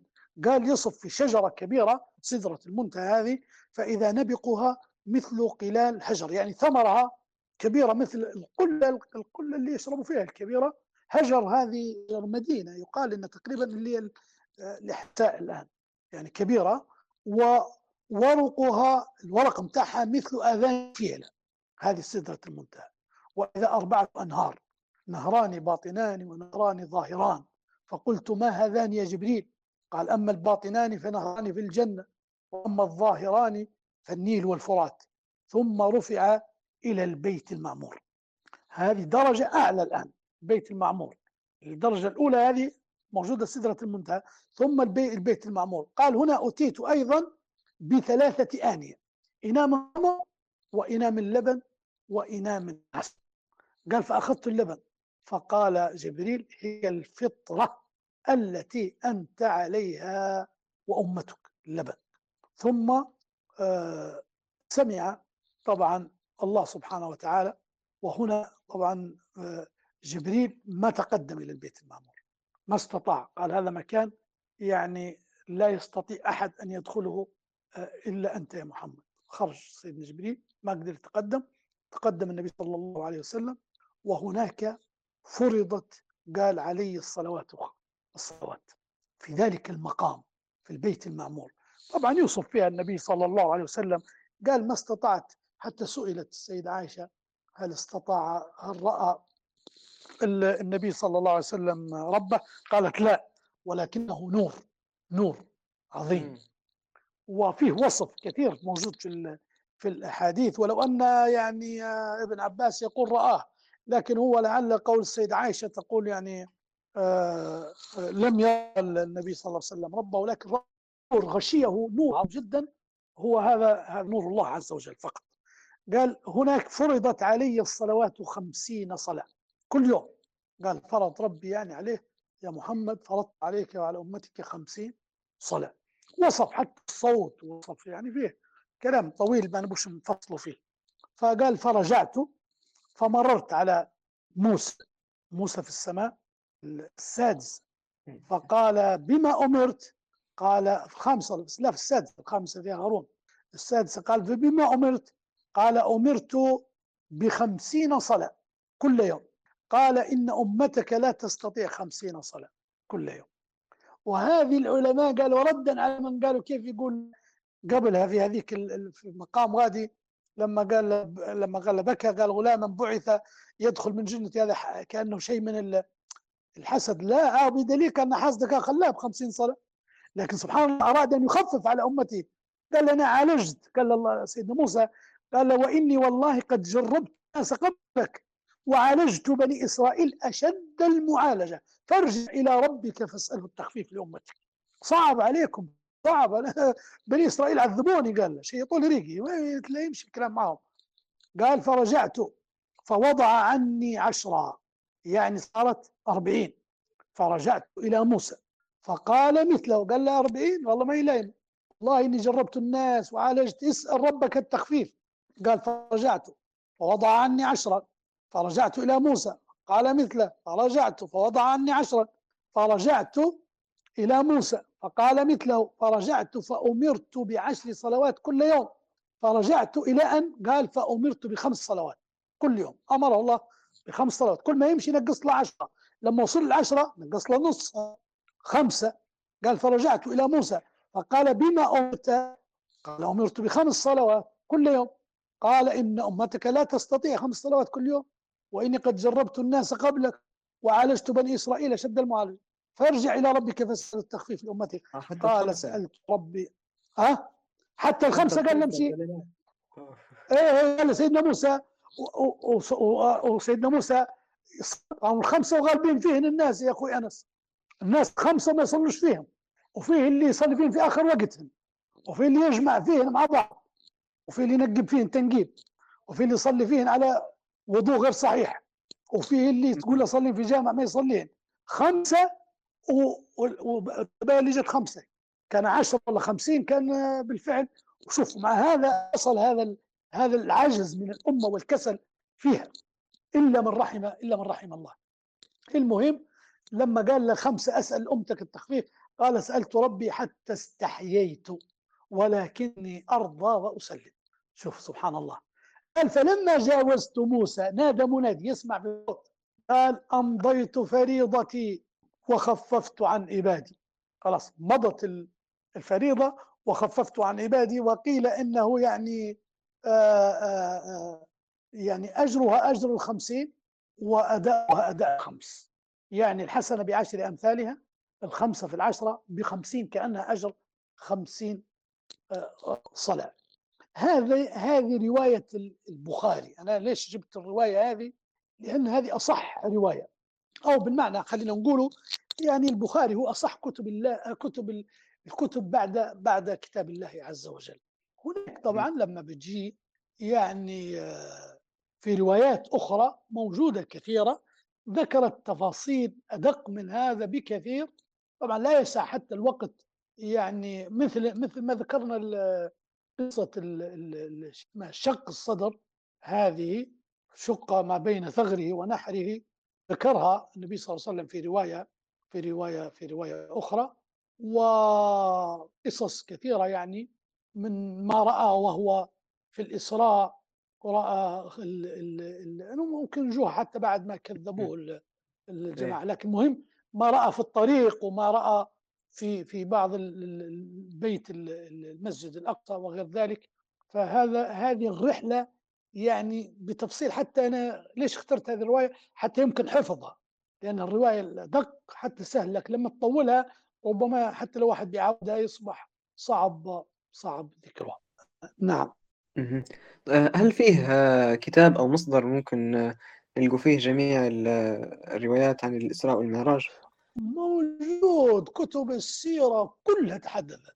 كلها كلها كلها كلها. أي كتاب في السيرة النبوية لأن هذه مرحلة مهمة جدا يا, يا أخي أنس. راهي مرحلة مش عادية راهي تتكلم عن عن خوارق العادات أنت. أنت جمع النبي الله صلى الله عليه وسلم به بالأنبياء و ويصعد إلى سدرة المنتهى ويعني يذكرها ويذكر يعني وشاف الجنة ونعيم أهلها ورأى النار في السماء وجحيم أهلها وتكلم حتى عن ماذا رأى من من أنواع النعيم وأسبابه وأنواع النار الزنات والعراة والنساء الكاسيات العاريات والمعلقات بأثدائهن واللي شق من من من من رأسه إلى أسفل واللي يرمى بالحجارة وال يعني إحنا لو بنحكم بنقعدوا من إلى الصبح أنت تحكي عن قصة حدث حدث مش عادي حدث كبير. وأنا ارى ناكد على مسألة مهمة جدا جدا. يعني يجب أن لا تكون سرد قصصي. القصة راهي مش يعني مش الغاية منها هي تسلية. مش الغاية نحن نذكر قصة شن صار وشن صار كأننا نحكي عن خرافة حصلت أو قصة تمتع بها. لا إحنا راي هذه حادثة كما قلنا جاءت في في ظرف خطير وفي مهمة لأداء مهمة يعني إنسانية كبيرة للنبي صلى الله عليه وسلم. وإن لها فوائد عظيمة. وشوف أنت كما أشرت في المقدمة يعني فرضت عليه الصلوات خمسين صلاة كل يوم إن السماء يعني الصلاة تفرض في في في في مكان ما هيش تنزل عليه كوحي لا يعني يعني يصعد لها هو. وعند عند الله عز وجل في في في في بيت المعمور تفرض تفرض عليه. يعني شوف ما بلغ بالصلاة وقدر وعظم عظم الصلاة. فهذه هذا حدث أراه حدث تاريخي بالفعل. اختيارك موفق أنت في طرح هذا الموضوع لأن فيه ما نقول فيه الأمر الآخر أنت حتى وصول النبي صلى الله عليه وسلم إلى الحجاب الذي الذي يلي الرحمن. يعني حاجة يعني أقرب ما يكون لله عز وجل. والله لا يحده حد لا شك. لكن هذا كما قال يعني خرج ملك من الحجاب. قال رسول الله صلى الله عليه وسلم يا جبريل من هذا؟ قال هذا قال الذي بعثك بالحق وإني لأقرب مكانا. يعني وإن هذا الملك ما رأيته من قبل. الله أكبر. جبريل جبريل. يقول له يا محمد ما رأيت هذا؟ أنا ما رأيت هذا من قبل. ولما جاوز سدرة المنتهى قال له جبريل تقدم يا محمد. تقدم فقال النبي صلى الله عليه وسلم تقدم أنت يا جبريل. كما قال يعني قال لجبريل يا محمد تقدم فإنك أكرم على الله مني. شوف, شوف المقام النبي صلى الله عليه وسلم. أكرم على الله مني. قدم النبي صلى الله عليه وسلم وجبريل على أثر حتى بلغ الحجاب. لكن جبريل يقرب أكثر منك. منسوج حجاب الذهب. حرك جبريل. قيل من هذا؟ قال جبريل قيل ومن معك؟ قال محمد. قال ملك من وراء الحجاب. الله أكبر. الله أكبر. من وراء الحجاب. صدق عبدي أنا الله لا إله إلا أنا. فقال الملك أشهد أن محمد رسول الله. صدق عبدي أنا أرسلت محمدا. فقال ملك حي على الصلاة حي على الفلاح. وكلام كثير يعني يقال في هذه في هذا الأمر يعني آه، آه، هذه المقامات العالية صعد لها النبي صلى الله عليه وسلم. الله يقول ثم دنا فتدلى. شوف. منزلة. فكان حتى وصل إلى منزلة قاب قوسين أو يعني حاجة قريبة جدا. والله يوصفها هيك في سورة النجم. قاب قوسين أو أدنى. حاجة قريبة جدا. يعني وقف على مقربة عظيمة إلى قرب العرش. يعني حتى وصل إلى هذه الدرجة من ربه. تعالى أقرب مرتبة. لا بمكان بشر ولا غير بشر يصل إليه لأن الله منزه أن يصله شيء سبحان الله. فهناك سجد لله تعالى النبي صلى الله عليه وسلم. لأن المرتبة لما عرف قربا قالوا سجد إلى الله سجدة يعني وهو في تلك السجدة أقرب ما يكون العبد إلى إلى إلى ربه.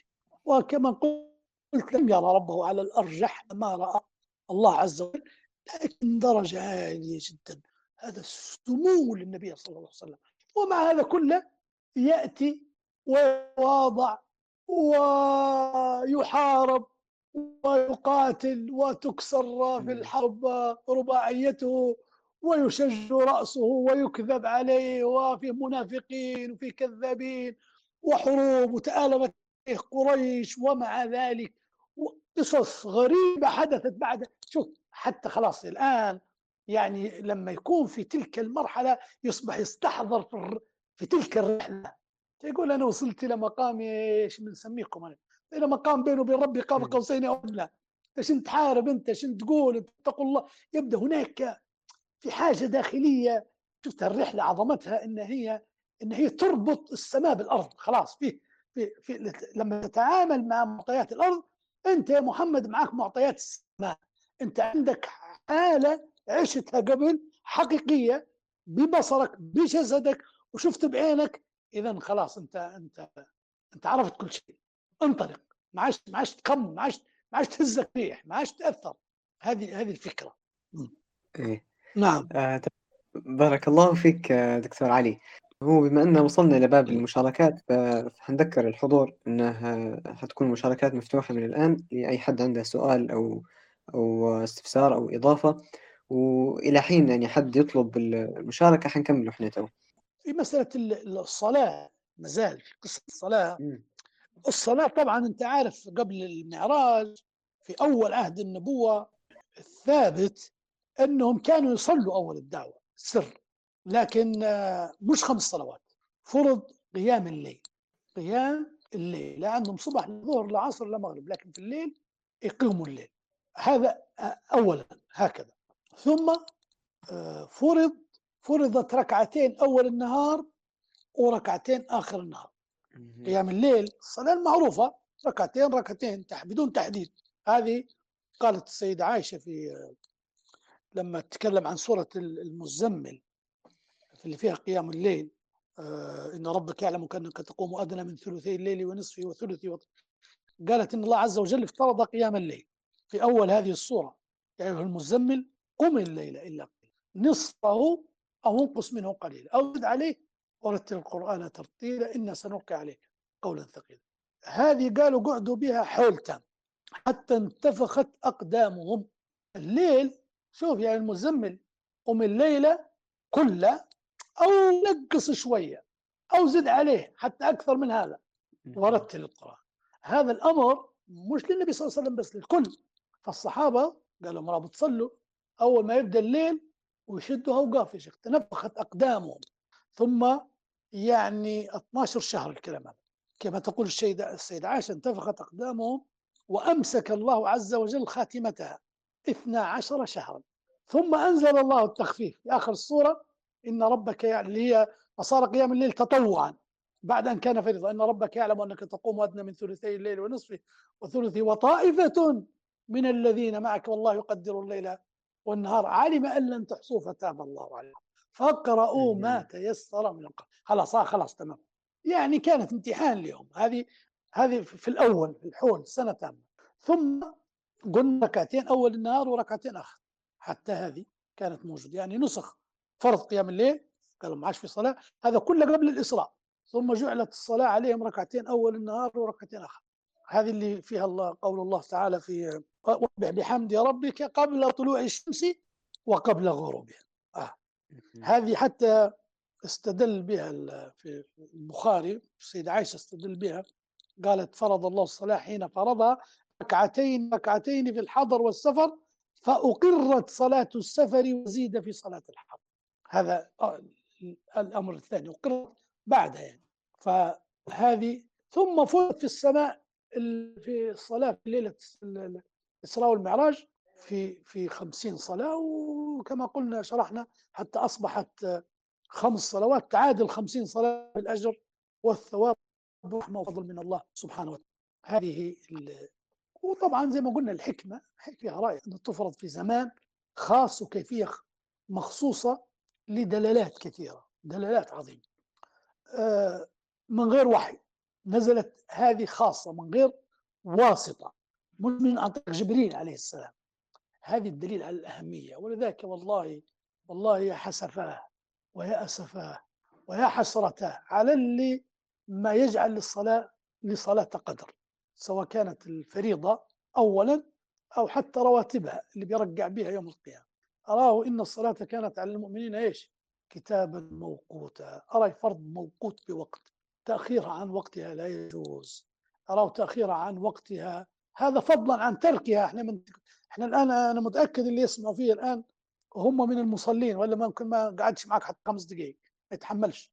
لكن أكيد هم من المصلين لا شك. ف... ف... لكن مسألة الحفاظ يعني يتفاوتوا جميعا فيها. وأنا واحد منكم. مش كلنا يعني يعني في اللي يصلي في أول وقتها في اللي في وسطها في الآخر وقت في اللي يدخل فيها في الوقت الآخر. انتبهوا. ترى لما تسمع يعني أن تفرض الصلاة في رحلة الإسراء والمعراج بعد يعني كثرة الأحزان والهموم على النبي صلى الله عليه وسلم يدل على أن الصلاة سبب لإزالة الهموم على العباد. مثل حادثة الإسراء والمعراج سبب في تسلية النبي وتثبيته. يعني والصلاة تنهى عن الفحشاء والمنكر. والصلاة لأعظ أن الله هو اللي فرضها للنبي عليه الصلاة والسلام. أراه أول ما يحاسب العبد عليه يوم القيامة الصلاة. الصلاة الصلاة النبي صلى الله عليه وسلم يموت يحتضر ويقول الصلاة الصلاة. هذا رقم واحد. العلماء قالوا إذا صلحت الصلاة صلح سائر العمل فسدت الصلاة فسد سائر العمل.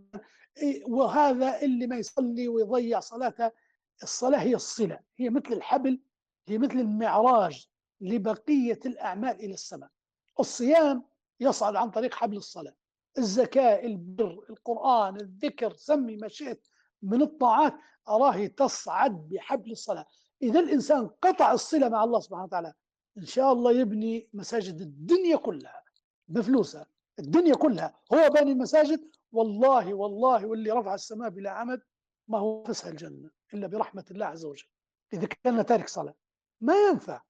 الصلاة هي تحقيق العبودية الصحيحة الصلاة هي هي هي كمال الخضوع والخنوع لله. كل العبادات الأخرى فيها ما فيها.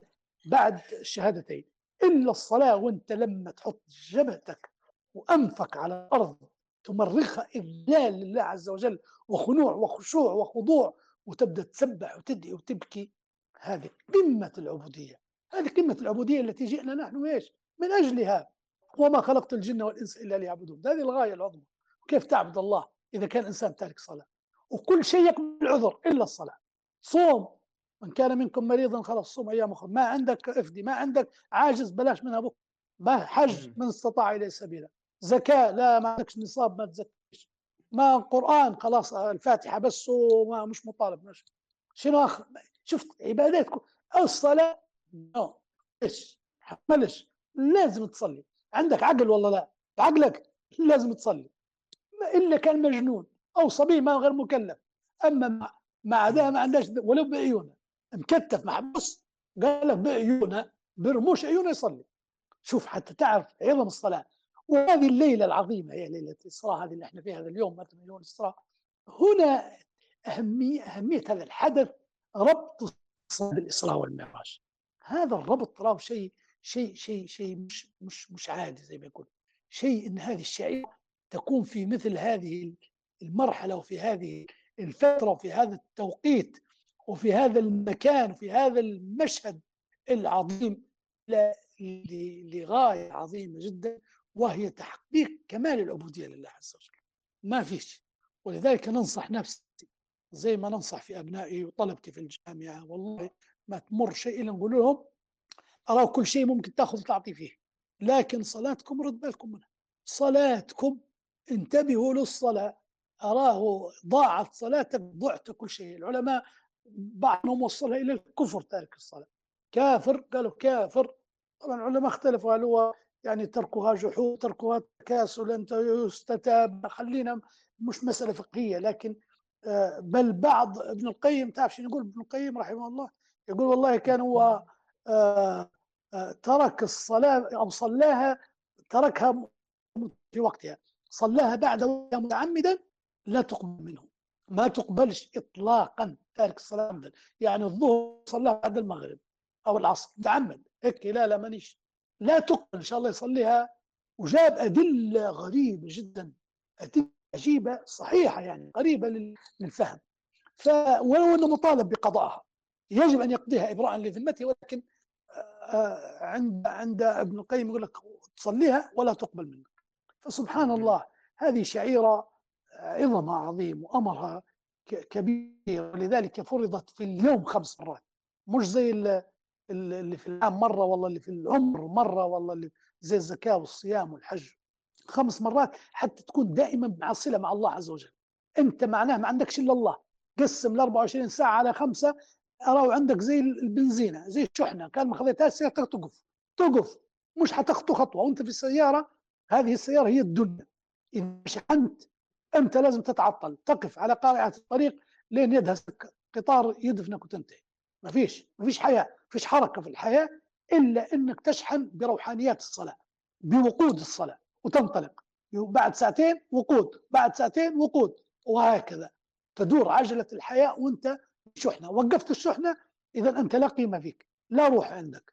وأنا أرى ضمير المخاطب مش لكم أنتم يعني هذا نقصد اللي هو يعني تارك تارك الصلاة. أنا ما أعرفش أنت رواني وقت نتكلم يا سيد أنس ترى يغلب علي لا بارك الله فيك. اي لا كفيت وفيت والله. في موضوع الصلاة هي الصلاة أصلا مرات يعني حواريات كاملة وما يعني ما نوفى حقها. أه صحيح بس صحيح. أه إيه. تو ربما نرجع شوية للإسراء والمعراج. أنت زي ما قلت بكري أن الإسراء والمعراج جاءت كحدث دلالة على معية الله ومعية السماء للنبي صلى الله عليه وسلم. وجاءت زي الفاصل ل أو طور جديد بين مراحل الدعوة المختلفة. فبعد الإسراء والمعراج بكري ذكرت أن الكفار استهزأوا بهذا بما قاله وما حدثهم عنه. آه. بس كيف كان رد الصحابة وقبولهم للأمر؟ تمام جميل طبعا في الليل نفسها النبي صلى الله عليه وسلم في الصباح في الصبح اجتمع الرسول عليه الصلاة والسلام في قبيلة قريش أخبرهم بما حصل معهم فأكثر الناس خلينا الصحابة أو الناس قالوا والله هذا الأمر لبين وأن الرسول لصادق أمين وإن العير لتطرد شهرا من مكة إلى الشام مدبرة وشهرا مقبلة. وقال بعضهم إن هذا القول لا يصدق فيذهب محمد ويرجع إلى مكة في ليلة واحدة فارتد كثيرا كثير ممن كان قد أسلم. أنا أتكلم فيك عن الصحابة. بعضهم قالوا هذا هذا هذا رسول وصادق وأمين. وإحنا آمنا به. وصحيح العير تطرد شهر وتجي شهر لكن إحنا بنصدقه. وبعضهم قال هذا القول لا يصدق اللي ايمانهم ضعيف والله كيف ليه؟ ساعات أسلم والله أيام والله مدة شهر والله. يذهب محمد ويرجع إلى مكة في ليلة واحدة ارتدوا على كل حال. ذهب الناس إلى أبي بكر الصديق. شوف شوف حدة النظر. ليش ذهبوا إلى أبو بكر؟ قالوا هذا أعرف الناس به. هذا أك... هذا صاحبه وهذا يعرفه وهذا اللي الآن هو المعيار. إذا كان يعني صدق هو نشوفه ليش صدق وإذا كان كذب هذا صاحبه إذا معنا في في موقف. المهم ذهبوا إلى بكر الصديق رضي الله عنه. قالوا له آه معهم حتى مشركين إن صاحبك آه كما قيل إن شاء الله استحضر قلنا صاحبك محمد يزعم أنه قد جاء من بيت المقدس وصلى فيه ورجع إلى مكة. فقال لهم أبو بكر إنكم تكذبون على رسول الله. طبعا شنو استعمل هو الآن؟ استعمل المنطق التحليل البشري العقل البشري. قالوا بلى ما نكذبوش عليه. ها آه هو ها آه هو الرسول في المسجد يحدث الناس بما بما بما حدث معه فقال ابو بكر ما مشاش. ما مشاش قاعد في مكانه قال والله لئن كان قال هذا الكلام لقد فما العجب من ذلك؟ على طول. ما العجب من ذلك؟ فوالله إنه ليخبرني أن الخبر يأتيه من الله من السماء إلى الأرض في ساعة في ساعة من الليل أو نهار. فأصدقه هذا مما تعجبون منه. قال لهم يعني هم شو قالوا؟ هم ذكروا سيرة المعراج تو الآن. هم قالوا له بشيء الأقصى مسجد الأقصى و ورجع. فقال لهم هو يجيب لنا في الخبر من السماء من السماء. وهذا أبعد من البيت المسجد الأقصى. ف ف فأنا أنا نصدقه كيف ما نصدقه ومع هذا جاء النبي صلى الله عليه وسلم أبو بكر الصديق رضي الله عنه إلى وكان ما كانش اسمه الصديق.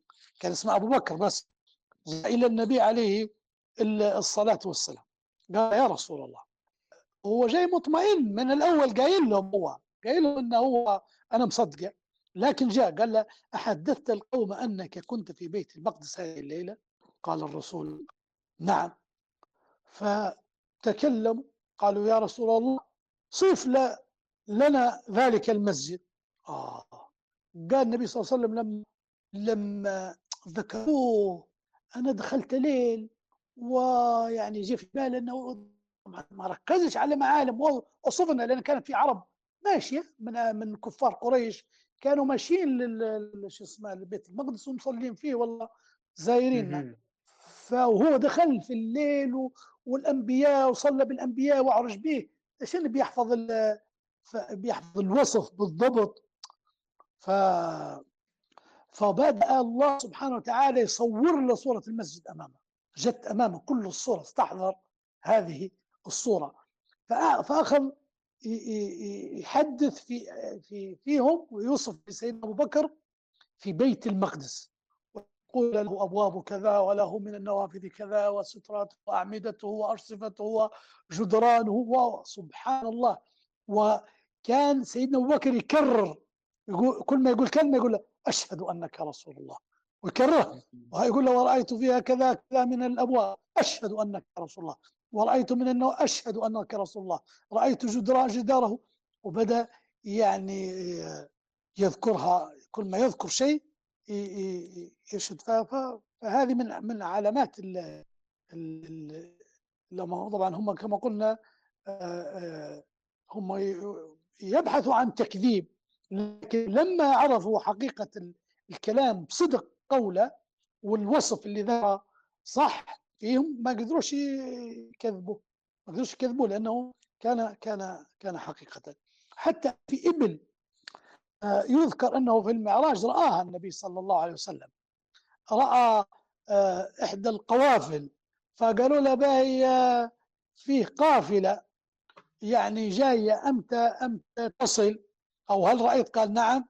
رأيت قافلة كذا وكذا وستأتي يوم كذا كذا. يعني كان كانت على على السير الذي أحدثكم به أو كما يعني ما حصل لهم طارئ آه، فستأتي في الموعد وبالفعل لم تغرب شمس ذلك اليوم حتى وصلت تلك القافلة التي التي وصفها النبي صلى الله عليه صلى الله عليه وسلم.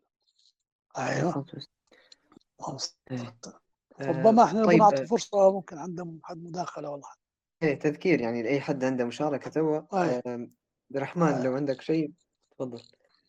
السلام عليكم ورحمة الله وبركاته. الله يبارك فيك يا أنس وفي الشيخ علي. والله كانت يعني حوارية يعني لامست القلب. ونسأل الله أن يبارك لكم فيها عندي مشاركة بنحاول يعني أثناء لما نسمع في الأحداث طبعا موضوع الصلاة هذا ما شاء الله عليك يعني غطيته بشكل كامل بس أنا بنتكلم عن موضوع القيم هنا كيف نظرتنا لرحلة الإسراء والمعراج من منظور قيمي. حنبدأ من نعم. قصة من بداية وصول سيدنا جبريل للرسول صلى الله عليه وسلم وزي ما قلت أنت يعني نكزه برجله أو همزه بقدمه. هنا آه، شفت قيمة اللطف أو قيمة ال ال يعني بشوي يعني كيف سيدنا جبريل ما مثلا ما نوضاش مثلا بسرعة. يعني حاول بشوي صحيح. بشوي بشوي بشوي إلى أن ناض معه هذه قيمة في حد ذاتها.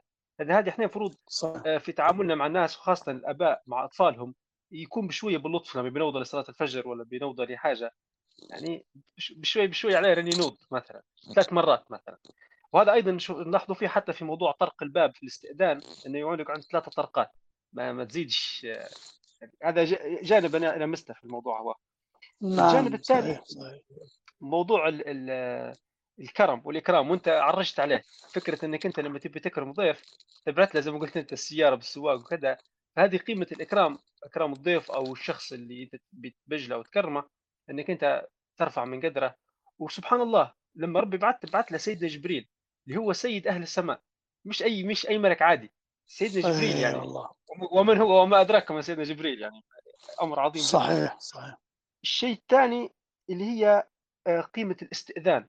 قيمة الاستئذان آه، لاحظوها في موضوع الدخول للسماوات كل سماء. فكان سيدنا جبريل يلاقي في آه، ملك الحارس أو الخازن لتلك السماء فيستأذن منه للدخول. رغم أن سيدنا جبريل يقول هو يعني سيد أهل السماء كان يقدر لما نتكلموا بعرفنا العادي يخش طول خلاص يعني السماوات هذه مفتوح له. يعني صحيح. لا احترام كل احترام التخصصات. كل شخص في التخصص بتاعه هذا خازن السماء الأولى خلاص أنا نستأذن من خازن السماء الأولى. ونعرفها بنفسي. مش لا أنا لا اعرفها بنفسي. أنا جبريل معي الرسول صلى الله عليه وسلم يجاوب على الأسئلة. هذا من القيم اللي شفتها. من القيم أيضا صحيح. النظام كيف يكون سبحان الله لكل شيء له ملك خاص به؟ بداية من ملك الجبال اللي قال أنا أطبق عليهم الاخشبين السماء الأولى لها ملك السماء الثانية لها ملك. كل شيء نظام. سبحان الله الله قادر على كل شيء. يعني كان يقدر كله خلاص يعني كل الله يتحكم فيه. لكن هذا درس لنا إحنا. نحن في حياتنا المفروض تكون أمورنا منظمة خاصه اللي بيدير مشاريع ولا بيدير نظام ولا بيدير حاجة سبحان الله وش يقول شنو علاقة السلام المعراج لكن هذا شفتها في نفسي آه، هذه قيمة الواحد يحرص, يحرس عليها جميل.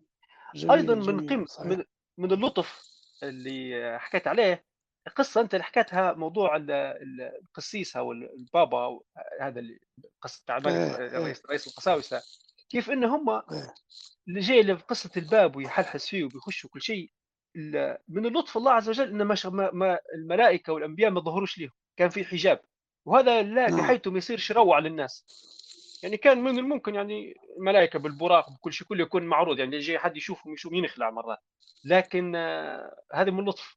إن في أشياء حتى إحنا الملائكة الآن ما نشوفوش فيها. رحمة ولطف بنا. آه آخر حاجتين بنقولهم باش نطول. هلبة آه قيمة الخضار قيمة الخضار أو الاهتمام بالخضرة أو الأشجار كيف جت هذه؟ جت من استحضاري إن أعلى شيء في السماوات هي سدرة المنتهى. سدرة المنتهى شجرة. كان ممكن تكون شيء ثاني غير شجرة. شوف إحنا تو تعاملنا إحنا مع الشجر. مع إن الآيات القرآنية مليانة مليانة بضرب الأمثال بالأشجار. مثل شجر كلمة طيبة كشجرة طيبة. ومثل السماء انبت والنباتات والأشجار. وإحنا شوف تعاملنا إحنا مع موضوع الأشجار. إحنا في بليبيا بلد مهدد الآن بالتصحر. والناس تقطع في الأشجار. في في حياشها وفي كذا. يعني لعل يعني هذا المفهوم هذا يحيي فينا شيء. نحن نحترم القدر ونتذكر أن راه أعظم شيء في السماوات راهي سدرة المنتهى.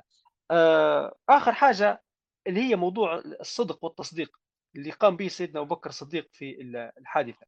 آه، والثبات على الحق. كيف الرسول صلى الله عليه وسلم لما واجهوه زي ما قلت أبو جهل وكذا بمحاوله السخرية منه الرسول صلى الله عليه وسلم كان أول حاجة كان عنده ثبات انفعالي كان ثابت على الحق ما قعدش مثلا يرد عليهم ب ما تنفعلش. كيف أنتم تكذبوني؟ مثلا ما, ما صارش الشيء هذا. بهدوء بثبات. لأن هو عنده الحق. اللي عنده الحق ثابت ما, ما يتأثرش بالاستفزاز أو محاولات المكيدة والأشياء هذه. ف فسبحان الله هذا اللي جاء في بالي وأسف على الإطالة. بارك الله فيك. جميل ما شاء الله. ربي يبارك في عبد بارك الله فيك هو على ذكر إيه. إيه. هو على ذكر القيم. طبعا هذا باب واسع.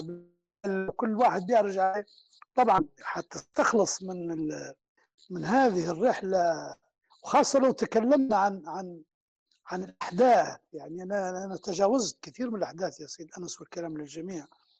لأن القصة طويلة لكن هي صحيحة. مثلا يعني من القيم لما اطلع الله على على لما اطلع النبي صلى الله عليه وسلم على عذاب أهل النار قال فرأى تقرض شفاههم بالمقاريض وقال من هؤلاء جبريل قال هؤلاء خطباء الفتنة من أمتك.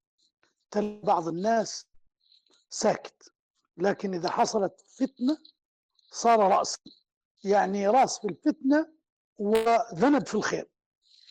يعني هذه هذه هذه قيمة الإنسان في في في في في مهمته الحقيقية. في أنه لا يكون رأس في الشر إنما يكون رأس في الخير. رأى مثل النبي صلى الله عليه وسلم أقواما لهم أظافر من نحاس يخشون بها وجوههم فسأل عنهم قيل هؤلاء قال قال قيل له هؤلاء الذين يقعون في أعراض الناس ويأكلون لحومهم. الناس اليوم اللي بادية في إحنا زي ما نقول في القرمة وفي الغيبة في الناس ويتكلم في إشرافهم في عرضهم. رأى أقوام بطونهم كأمثال البيوت تسرح فيها الحيات سألهم قيل أكلت الربا كما يقوم الذي تخبطه الشيطان من المس. اليوم الربا على عينك يا تاجر على عينك يا تاجر. تعطيه الكرت اسمها البطاقه ب 900 يقول لك 770 تحب ولا تكره. ما وعلنا وعلنا. رأى أقواما لهم مشافر كمشافر الإبل. شفاههم غليظة يأخذون حجارة من نار فيلقمونها أفواههم فتخرج من أدبارهم. سأل عنهم قيل هؤلاء أكلت أموال اليتامى. اللي قال الله فيهم إنما يأكلون في بطونهم نارا وسيصلون سعيرا. بالله أكل أموال اليتامى اليوم في المواريث. ونتخصص المواريث ونقرب المواريث. والله بلاوي نخشوا في ناس نشوفوا في قضايا ياما من بنات وأخوات ويتامى صغار. عمامهم كيلو الأخضر واليابس وحقهم. كيف يكون مصيرهم؟ رأى نساء معلقات من اثدائهن في نار جهنم. قال هؤلاء اللائي أدخلنا على أزواجهن من ليس منهم. يعني والعياذ بالله من حرام يعني. تبدأ تدير في علاقات وفي شيء. قيم كثيرة لو لو الواحد بيستحضر المروع اللي رآه النبي صلى الله عليه وسلم. هذه هذه هذه يعني إذا كان شئت يا سيد أنس هي الدروس المستفادة يعني المحور الأخير هذا في الدروس المستفادة من من هذا الحدث. هي مهم جدا لأن لأن الإسراء والمعراج هي هي مجموعة قيم زي ما ذكر أخي عبد الرحمن. رائعة جميلة. يعني قد أنت ما ما تنتبه لهاش وأنت تسرد القصة لكن نبهنا إليها بالفعل. أعظم ال ال ال الآيات اللي جت في سورة الإسراء يعني سورة الإسراء كلها جنس اسمها الإسراء؟ وهي آية واحدة تكلمت عن الإسراء. الباقي كلها بني كلها قصة بني إسرائيل حتى يسموا يسموا فيها سورة بني إسرائيل. آية واحدة سبحان الذي أسرى بعبده ليلا من المسجد الحرام إلى المسجد الأقصى الذي باركنا حوله لنريه من آياتنا إنه السميع البصير. انتهى هذه كل القصة. ثم بدأ الحديث عن بني إسرائيل. إذا القصة آه، وهذا هذا في أيضا يذكرنا بأهمية البيت البيت الأقصى يعني تو بيت المقدس. ها ليش لبيت المقدس؟ ليش؟ ليش مش في مكان آخر؟ مثلا العلماء لما يتكلموا قالوا أولا أن بيت المقدس هذا مهاجر الأنبياء قبل. كل الأنبياء هاجروا إلى بيت المقدس. كلهم. إبراهيم عليه السلام اللي قال الله فيه إني مهاجر إلى ربي إنه هو العزيز الحكيم. لوط عليه السلام ونجيناه ولوطا إلى الأرض التي باركنا فيها للعالمين ثم آه، حتى قال العلماء يد النبي صلى الله عليه وسلم الهجرة هجرة البيت المقدس والأقصى شوف قال الأقصى سبحان الذي أسرى بعبده إلى المسجد الأقصى البعيد. والقريب وين؟ هو المسجد النبوي اللي هو المدينة هو بمكة هذا القريب وهذاك البعيد الأقصى حتى يدرك الهجرة الأولى هناك ثم هجرة أخرى عندك في المسجد النبوي حتى يكسب اثنين. وشوف البركة باركنا حوله. البركة فيش البركة؟ شنو؟ حول المسجد كلها بركة. قالوا العلماء وين البركة؟ شنو فيه؟ قال لك أكثر الأنبياء دفنوا في ذلك المكان. أكثر ما دفن في تلك الأرض من الأنبياء في المسجد الأقصى. ثم بركة الزروع والثمار اللي حولها. تعرف المقدسيون شنو يقولوا؟ يقولوا عندنا شجر زيتون يعمر أكثر من 1500 و1000 سنة عندنا ومثمر إلى الآن. درسوها داروا لها الدراسات هذه متاعهم الخاصة. وجدوها تعمر معمر أكثر من 1000 سنة والزيتون ما زال ما زال يخرج منها. ثم آه, آه على فكرة أنا مرة قرأت إلى رائد فضاء.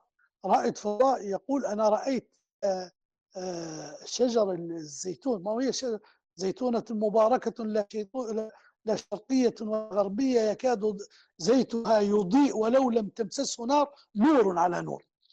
قال سبحان الله شجر الزيتون عنده لمعة خاصة. والله واحد من أنا قرأت مرة تقرير لرائد فضاء يقول من فوق السماء أنا أنظر إلى لمعان الزيتون في الشام في فلسطين. من بركة هذه الشجرة هناك. فيه رؤية القبلتين في ليلة واحدة. النبي صلى الله عليه وسلم صلى حتى على فكرة لما صلى في المسجد الأقصى صلى قبلته جهة جهة مكة. فعنده قبلتين صار صلى في المكانين في قبلة واحدة. وأصلا البيت المقدس هذا يوافق كما قلنا باب السماء أو مصعد الملائكة. ثم حتى الصعود من غير من غير تعويج إذا هذه قصة قصة مسجد الأقصى المسألة هذه بمكانة المسجد الأقصى في الإسلام. قدسية كبيرة اليوم ارتبط بعقيدتنا من بداية الدعوة يعني قبلة الأنبياء كما قلنا القبلة الأولى و... وكانت حتى المسلمين يصلوا إلى المسجد الأقصى ثم غيرت إلى مكة. إذا توثقت إحنا إحنا أولى الناس بالمسجد الأقصى. مش اليهود اللي الآن موجودين فيه؟ هذا رأي إمامة إمامته بالأنبياء هناك وعروج النبي صلى الله عليه وسلم يعني المسجد الثالث كما يسموا فيها والحرم الثالث أو حاجة اللي تشد إليه الرحال كما قال عليه الصلاة والسلام لا تشد الرحال إلا إلى ثلاثة مساجد مسجد الحرام ومسجد الرسول صلى الله عليه وسلم ومسجد الأقصى هذا في الصحيح. أسرى بك شوقي شوقي أحمد شوقي في أبيات جميلة يقول أسرى بك الله ليلا إذ ملائكه والرسل في المسجد الأقصى على قدم لما خطرت بهم التفوا بسيدهم كالشهب بالبدر أو كالجند بالعلم صلى وراءك منهم كل ذي خطر ومن يفز بحبيب الله يأتمي حتى بلغت سماء لا يطار لها جناح ولا يسعى على قدم وقيل كل نبي عند رتبته ويا محمد هذا العرش فاستلم. رائعة قصيدة رائعة غنتها حتى أم كلثوم أظن في واحدة من رحلة الإسلام ما هي مجرد رحلة مش مش مش مش تسلية مش تسرية لقلب النبي صلى الله عليه وسلم بل كانت رحلة تربية تهذيب. وإحنا هذه هذه من الدروس معناها المسجد الأقصى قبلتنا اهتماماتنا إحنا أولى به كيف يعتدى عليه لازم ننتفض فيه بس أخرى ذكرني بها أخوي عبد الرحمن لعل الوقت ضاق لكن يعني مسألة الصداقة الحقيقية. مبادئ الصداقة راهي مبادئ ومواقف. يعني لما عهد النبي صلى الله عليه وسلم كما قلنا قصته والنفر بده يكذبوا شو؟ النبي صلى الله عليه وسلم آه، شوفوا أبو بكر الصديق كانوا تعجبوا أو تصدقه أنه ذهب إلى بيت المقدس؟ قال نعم إني لأصدقه فيما هو أبعد من ذلك أصدقه بخبر السماء في غودة أو ومنها أطلق عليه من ذلك اليوم الصديق. الصداقة مواقف. مش أنا لما ننظر ترخيبية وتكون أول الشامتين وأول الهمازين وراي وحتى مش قاعد أنت تطرب بأنهم يتكلموا عني. لا نافح دافع عن صديقك. يا سيدي أقل شيء سكتهم لين يجي نحضر. مش لين تتكلم؟ هذه الصداقة. قال قال الشاعر هكذا الصداقة جزى الله الشدائد كل خير. عرفت بها عدوي من صديقي. أيوه الشدائد اللي تبين لك أراه ال ال ال حتى النبي صلى الله عليه وسلم شنو قال؟ قال وما عرضت الإسلام على أحد إلا كانه كبوه الا أبا بكر فإنه لا يتلعثم. على طول. وقال عمر بن الخطاب لو وزن إيمان أبي بكر بإيمان أهل الأرض لرجح بهم. هكذا. مسألة المسألة الأهم هذه كلها كما قلنا الصلاة مسألة الاهتمام بها وهذه الصداقة وهذه قصه الفاحشة والآن والله يا سادة ديروا حواريات أو دائرة انتشار على انتشار الأمراض والبلاءات اللي يعني تهاونا إحنا في مسألة الزنا وهذه الأشياء اللي بدأت تدخل علينا ما هوش ما هوش يعني خلاص دخل الحلال في الحرام.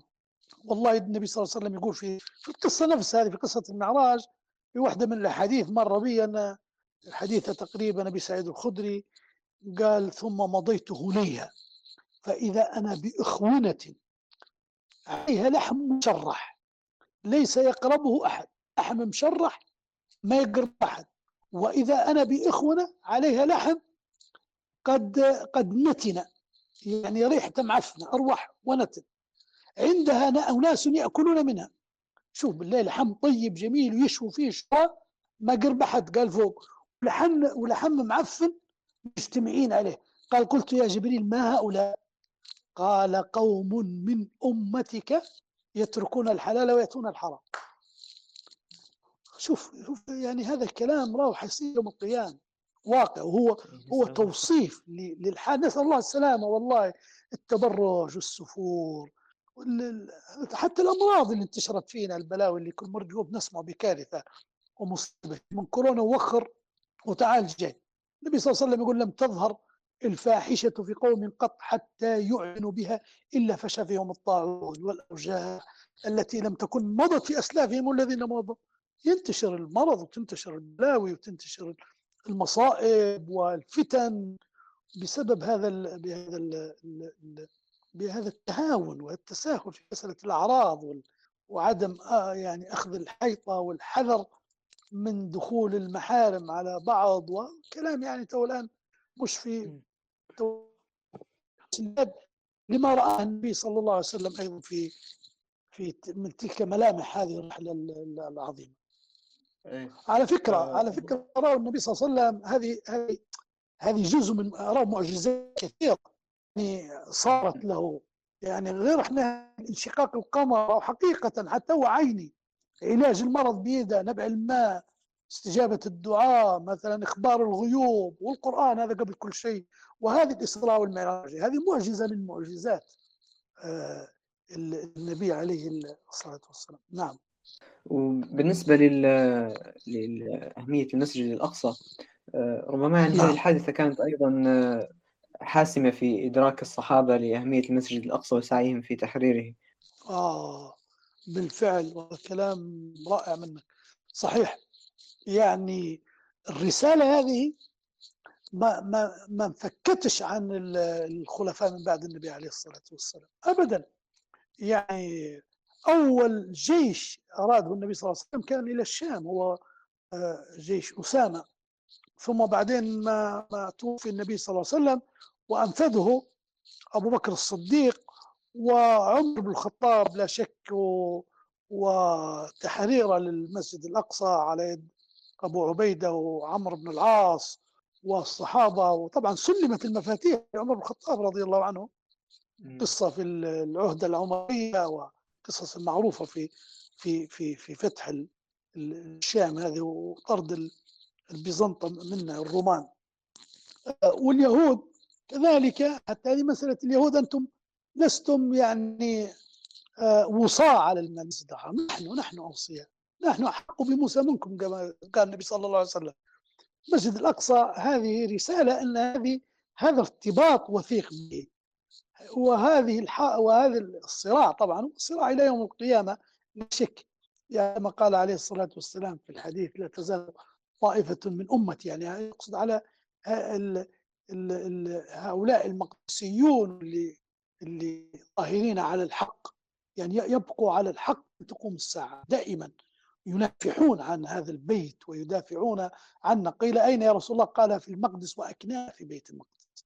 رجال الثابتين. ولا شك أن هذه هذا الحديث هو اللي اللي إحنا يعني نستشرف به إن الحق.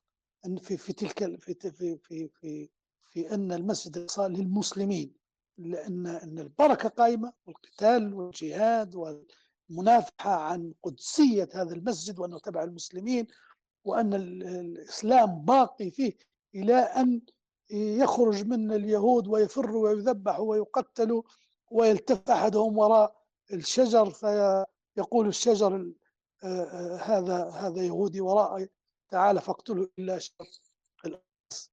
فبالفعل نعم سيد أنس الصحابة لم يتركوا واستمرت الفتوحات حتى بعد عمر الخطاب رضي الله عنه كلما استولوا عليه جاء كما تعرفوا السيرة التاريخ صلاح الدين الأيوبي وغيره وغيره من الفاتحين اللي فتحوه.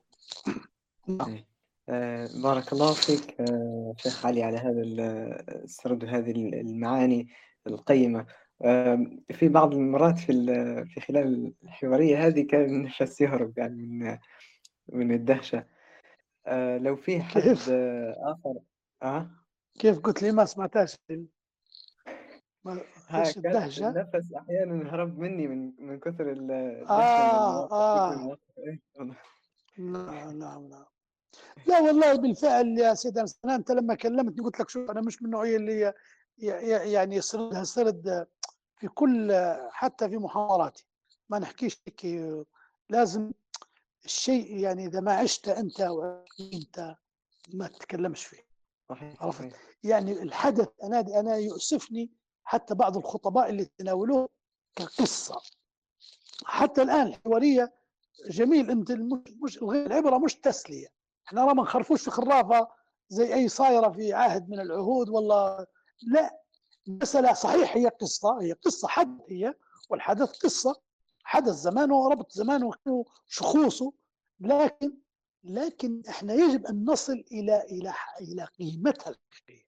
القيمة التي من وراءها ما فرضها الله سبحانه وتعالى ولا ولا من حكمته أرادها أن تقوم بهذا الإعجاز وبهذا الوصف. وبهذا التكذيب وبهذا التشكيك والله قادر على أن يرفعه كما قلنا يكن النبي صلى الله عليه وسلم. هاي اللي عجبه عجبه واللي ما عجبه. يشوف الطاير طياره أنت جبت لهم قرآن وقلت لهم حدي حدي. وشقيت القمر. ونبع الماء من بين يديك وتحط في يدك على المريض ويبرأ. إذا هي ننقلك في لحظة ويشوفوك طاير. لكن سبحان الله هيك إرادة الله عز وجل. وكما قلنا هي قيمها أكبر من الحدث نفسه لكن القيم اللي المستلصة الدروس المستفادة والعبر هي للنبي صلى الله عليه وسلم أكثر من لنا هي كانت جاته في مرحلة مهمة جدا كما ذكرنا وإحنا أن معية الله عز وجل هذا من أعظم الدروس.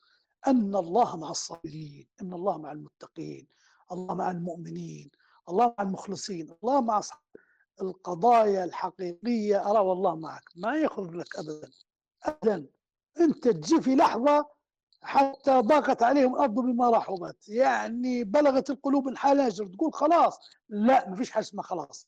مائية الله اثنين إلا الله ثالثهما ولا أكثر من ذلك ولا أقل إلا هو معهم أينما كانوا. الله سبحانه وتعالى مائيته دائما سمعا وبصرا ونصرة ومؤازرة ورحمة ولطفة ولطفا. وإعانة وهدى وتيسيرا وكل شيء الله سبحانه وتعالى. وهذا الإيمان الحقيقي. انظروا للنبي صلى الله عليه وسلم. في لحظة قال له تعال تعال اترك الأرض ومن عليها. اترك اترك. تعال للسماء. تعال تعال للسماء. أنا لك. تعال للسماء ونوريك وشوف ربك وشوف واسمع مني واسمع كذا ولا نفس الكلام هذا حتى مع البشر. صحيح من معراج ولا براق ولا بجبريل لكن كم الشواهد اللي إنا لننصر رسلنا والذين آمنوا في الحياة الدنيا ويوم يقوم الأشهاد إن الله مع المتقين. ننصر الله سبحانه وتعالى ينصر الرسل والذين آمنوا. كذلك حتى المؤمن نفسه حتى إذا كان ظن أن الأمر خلاص انتهى الله سبحانه وتعالى يأتيه بالفرج.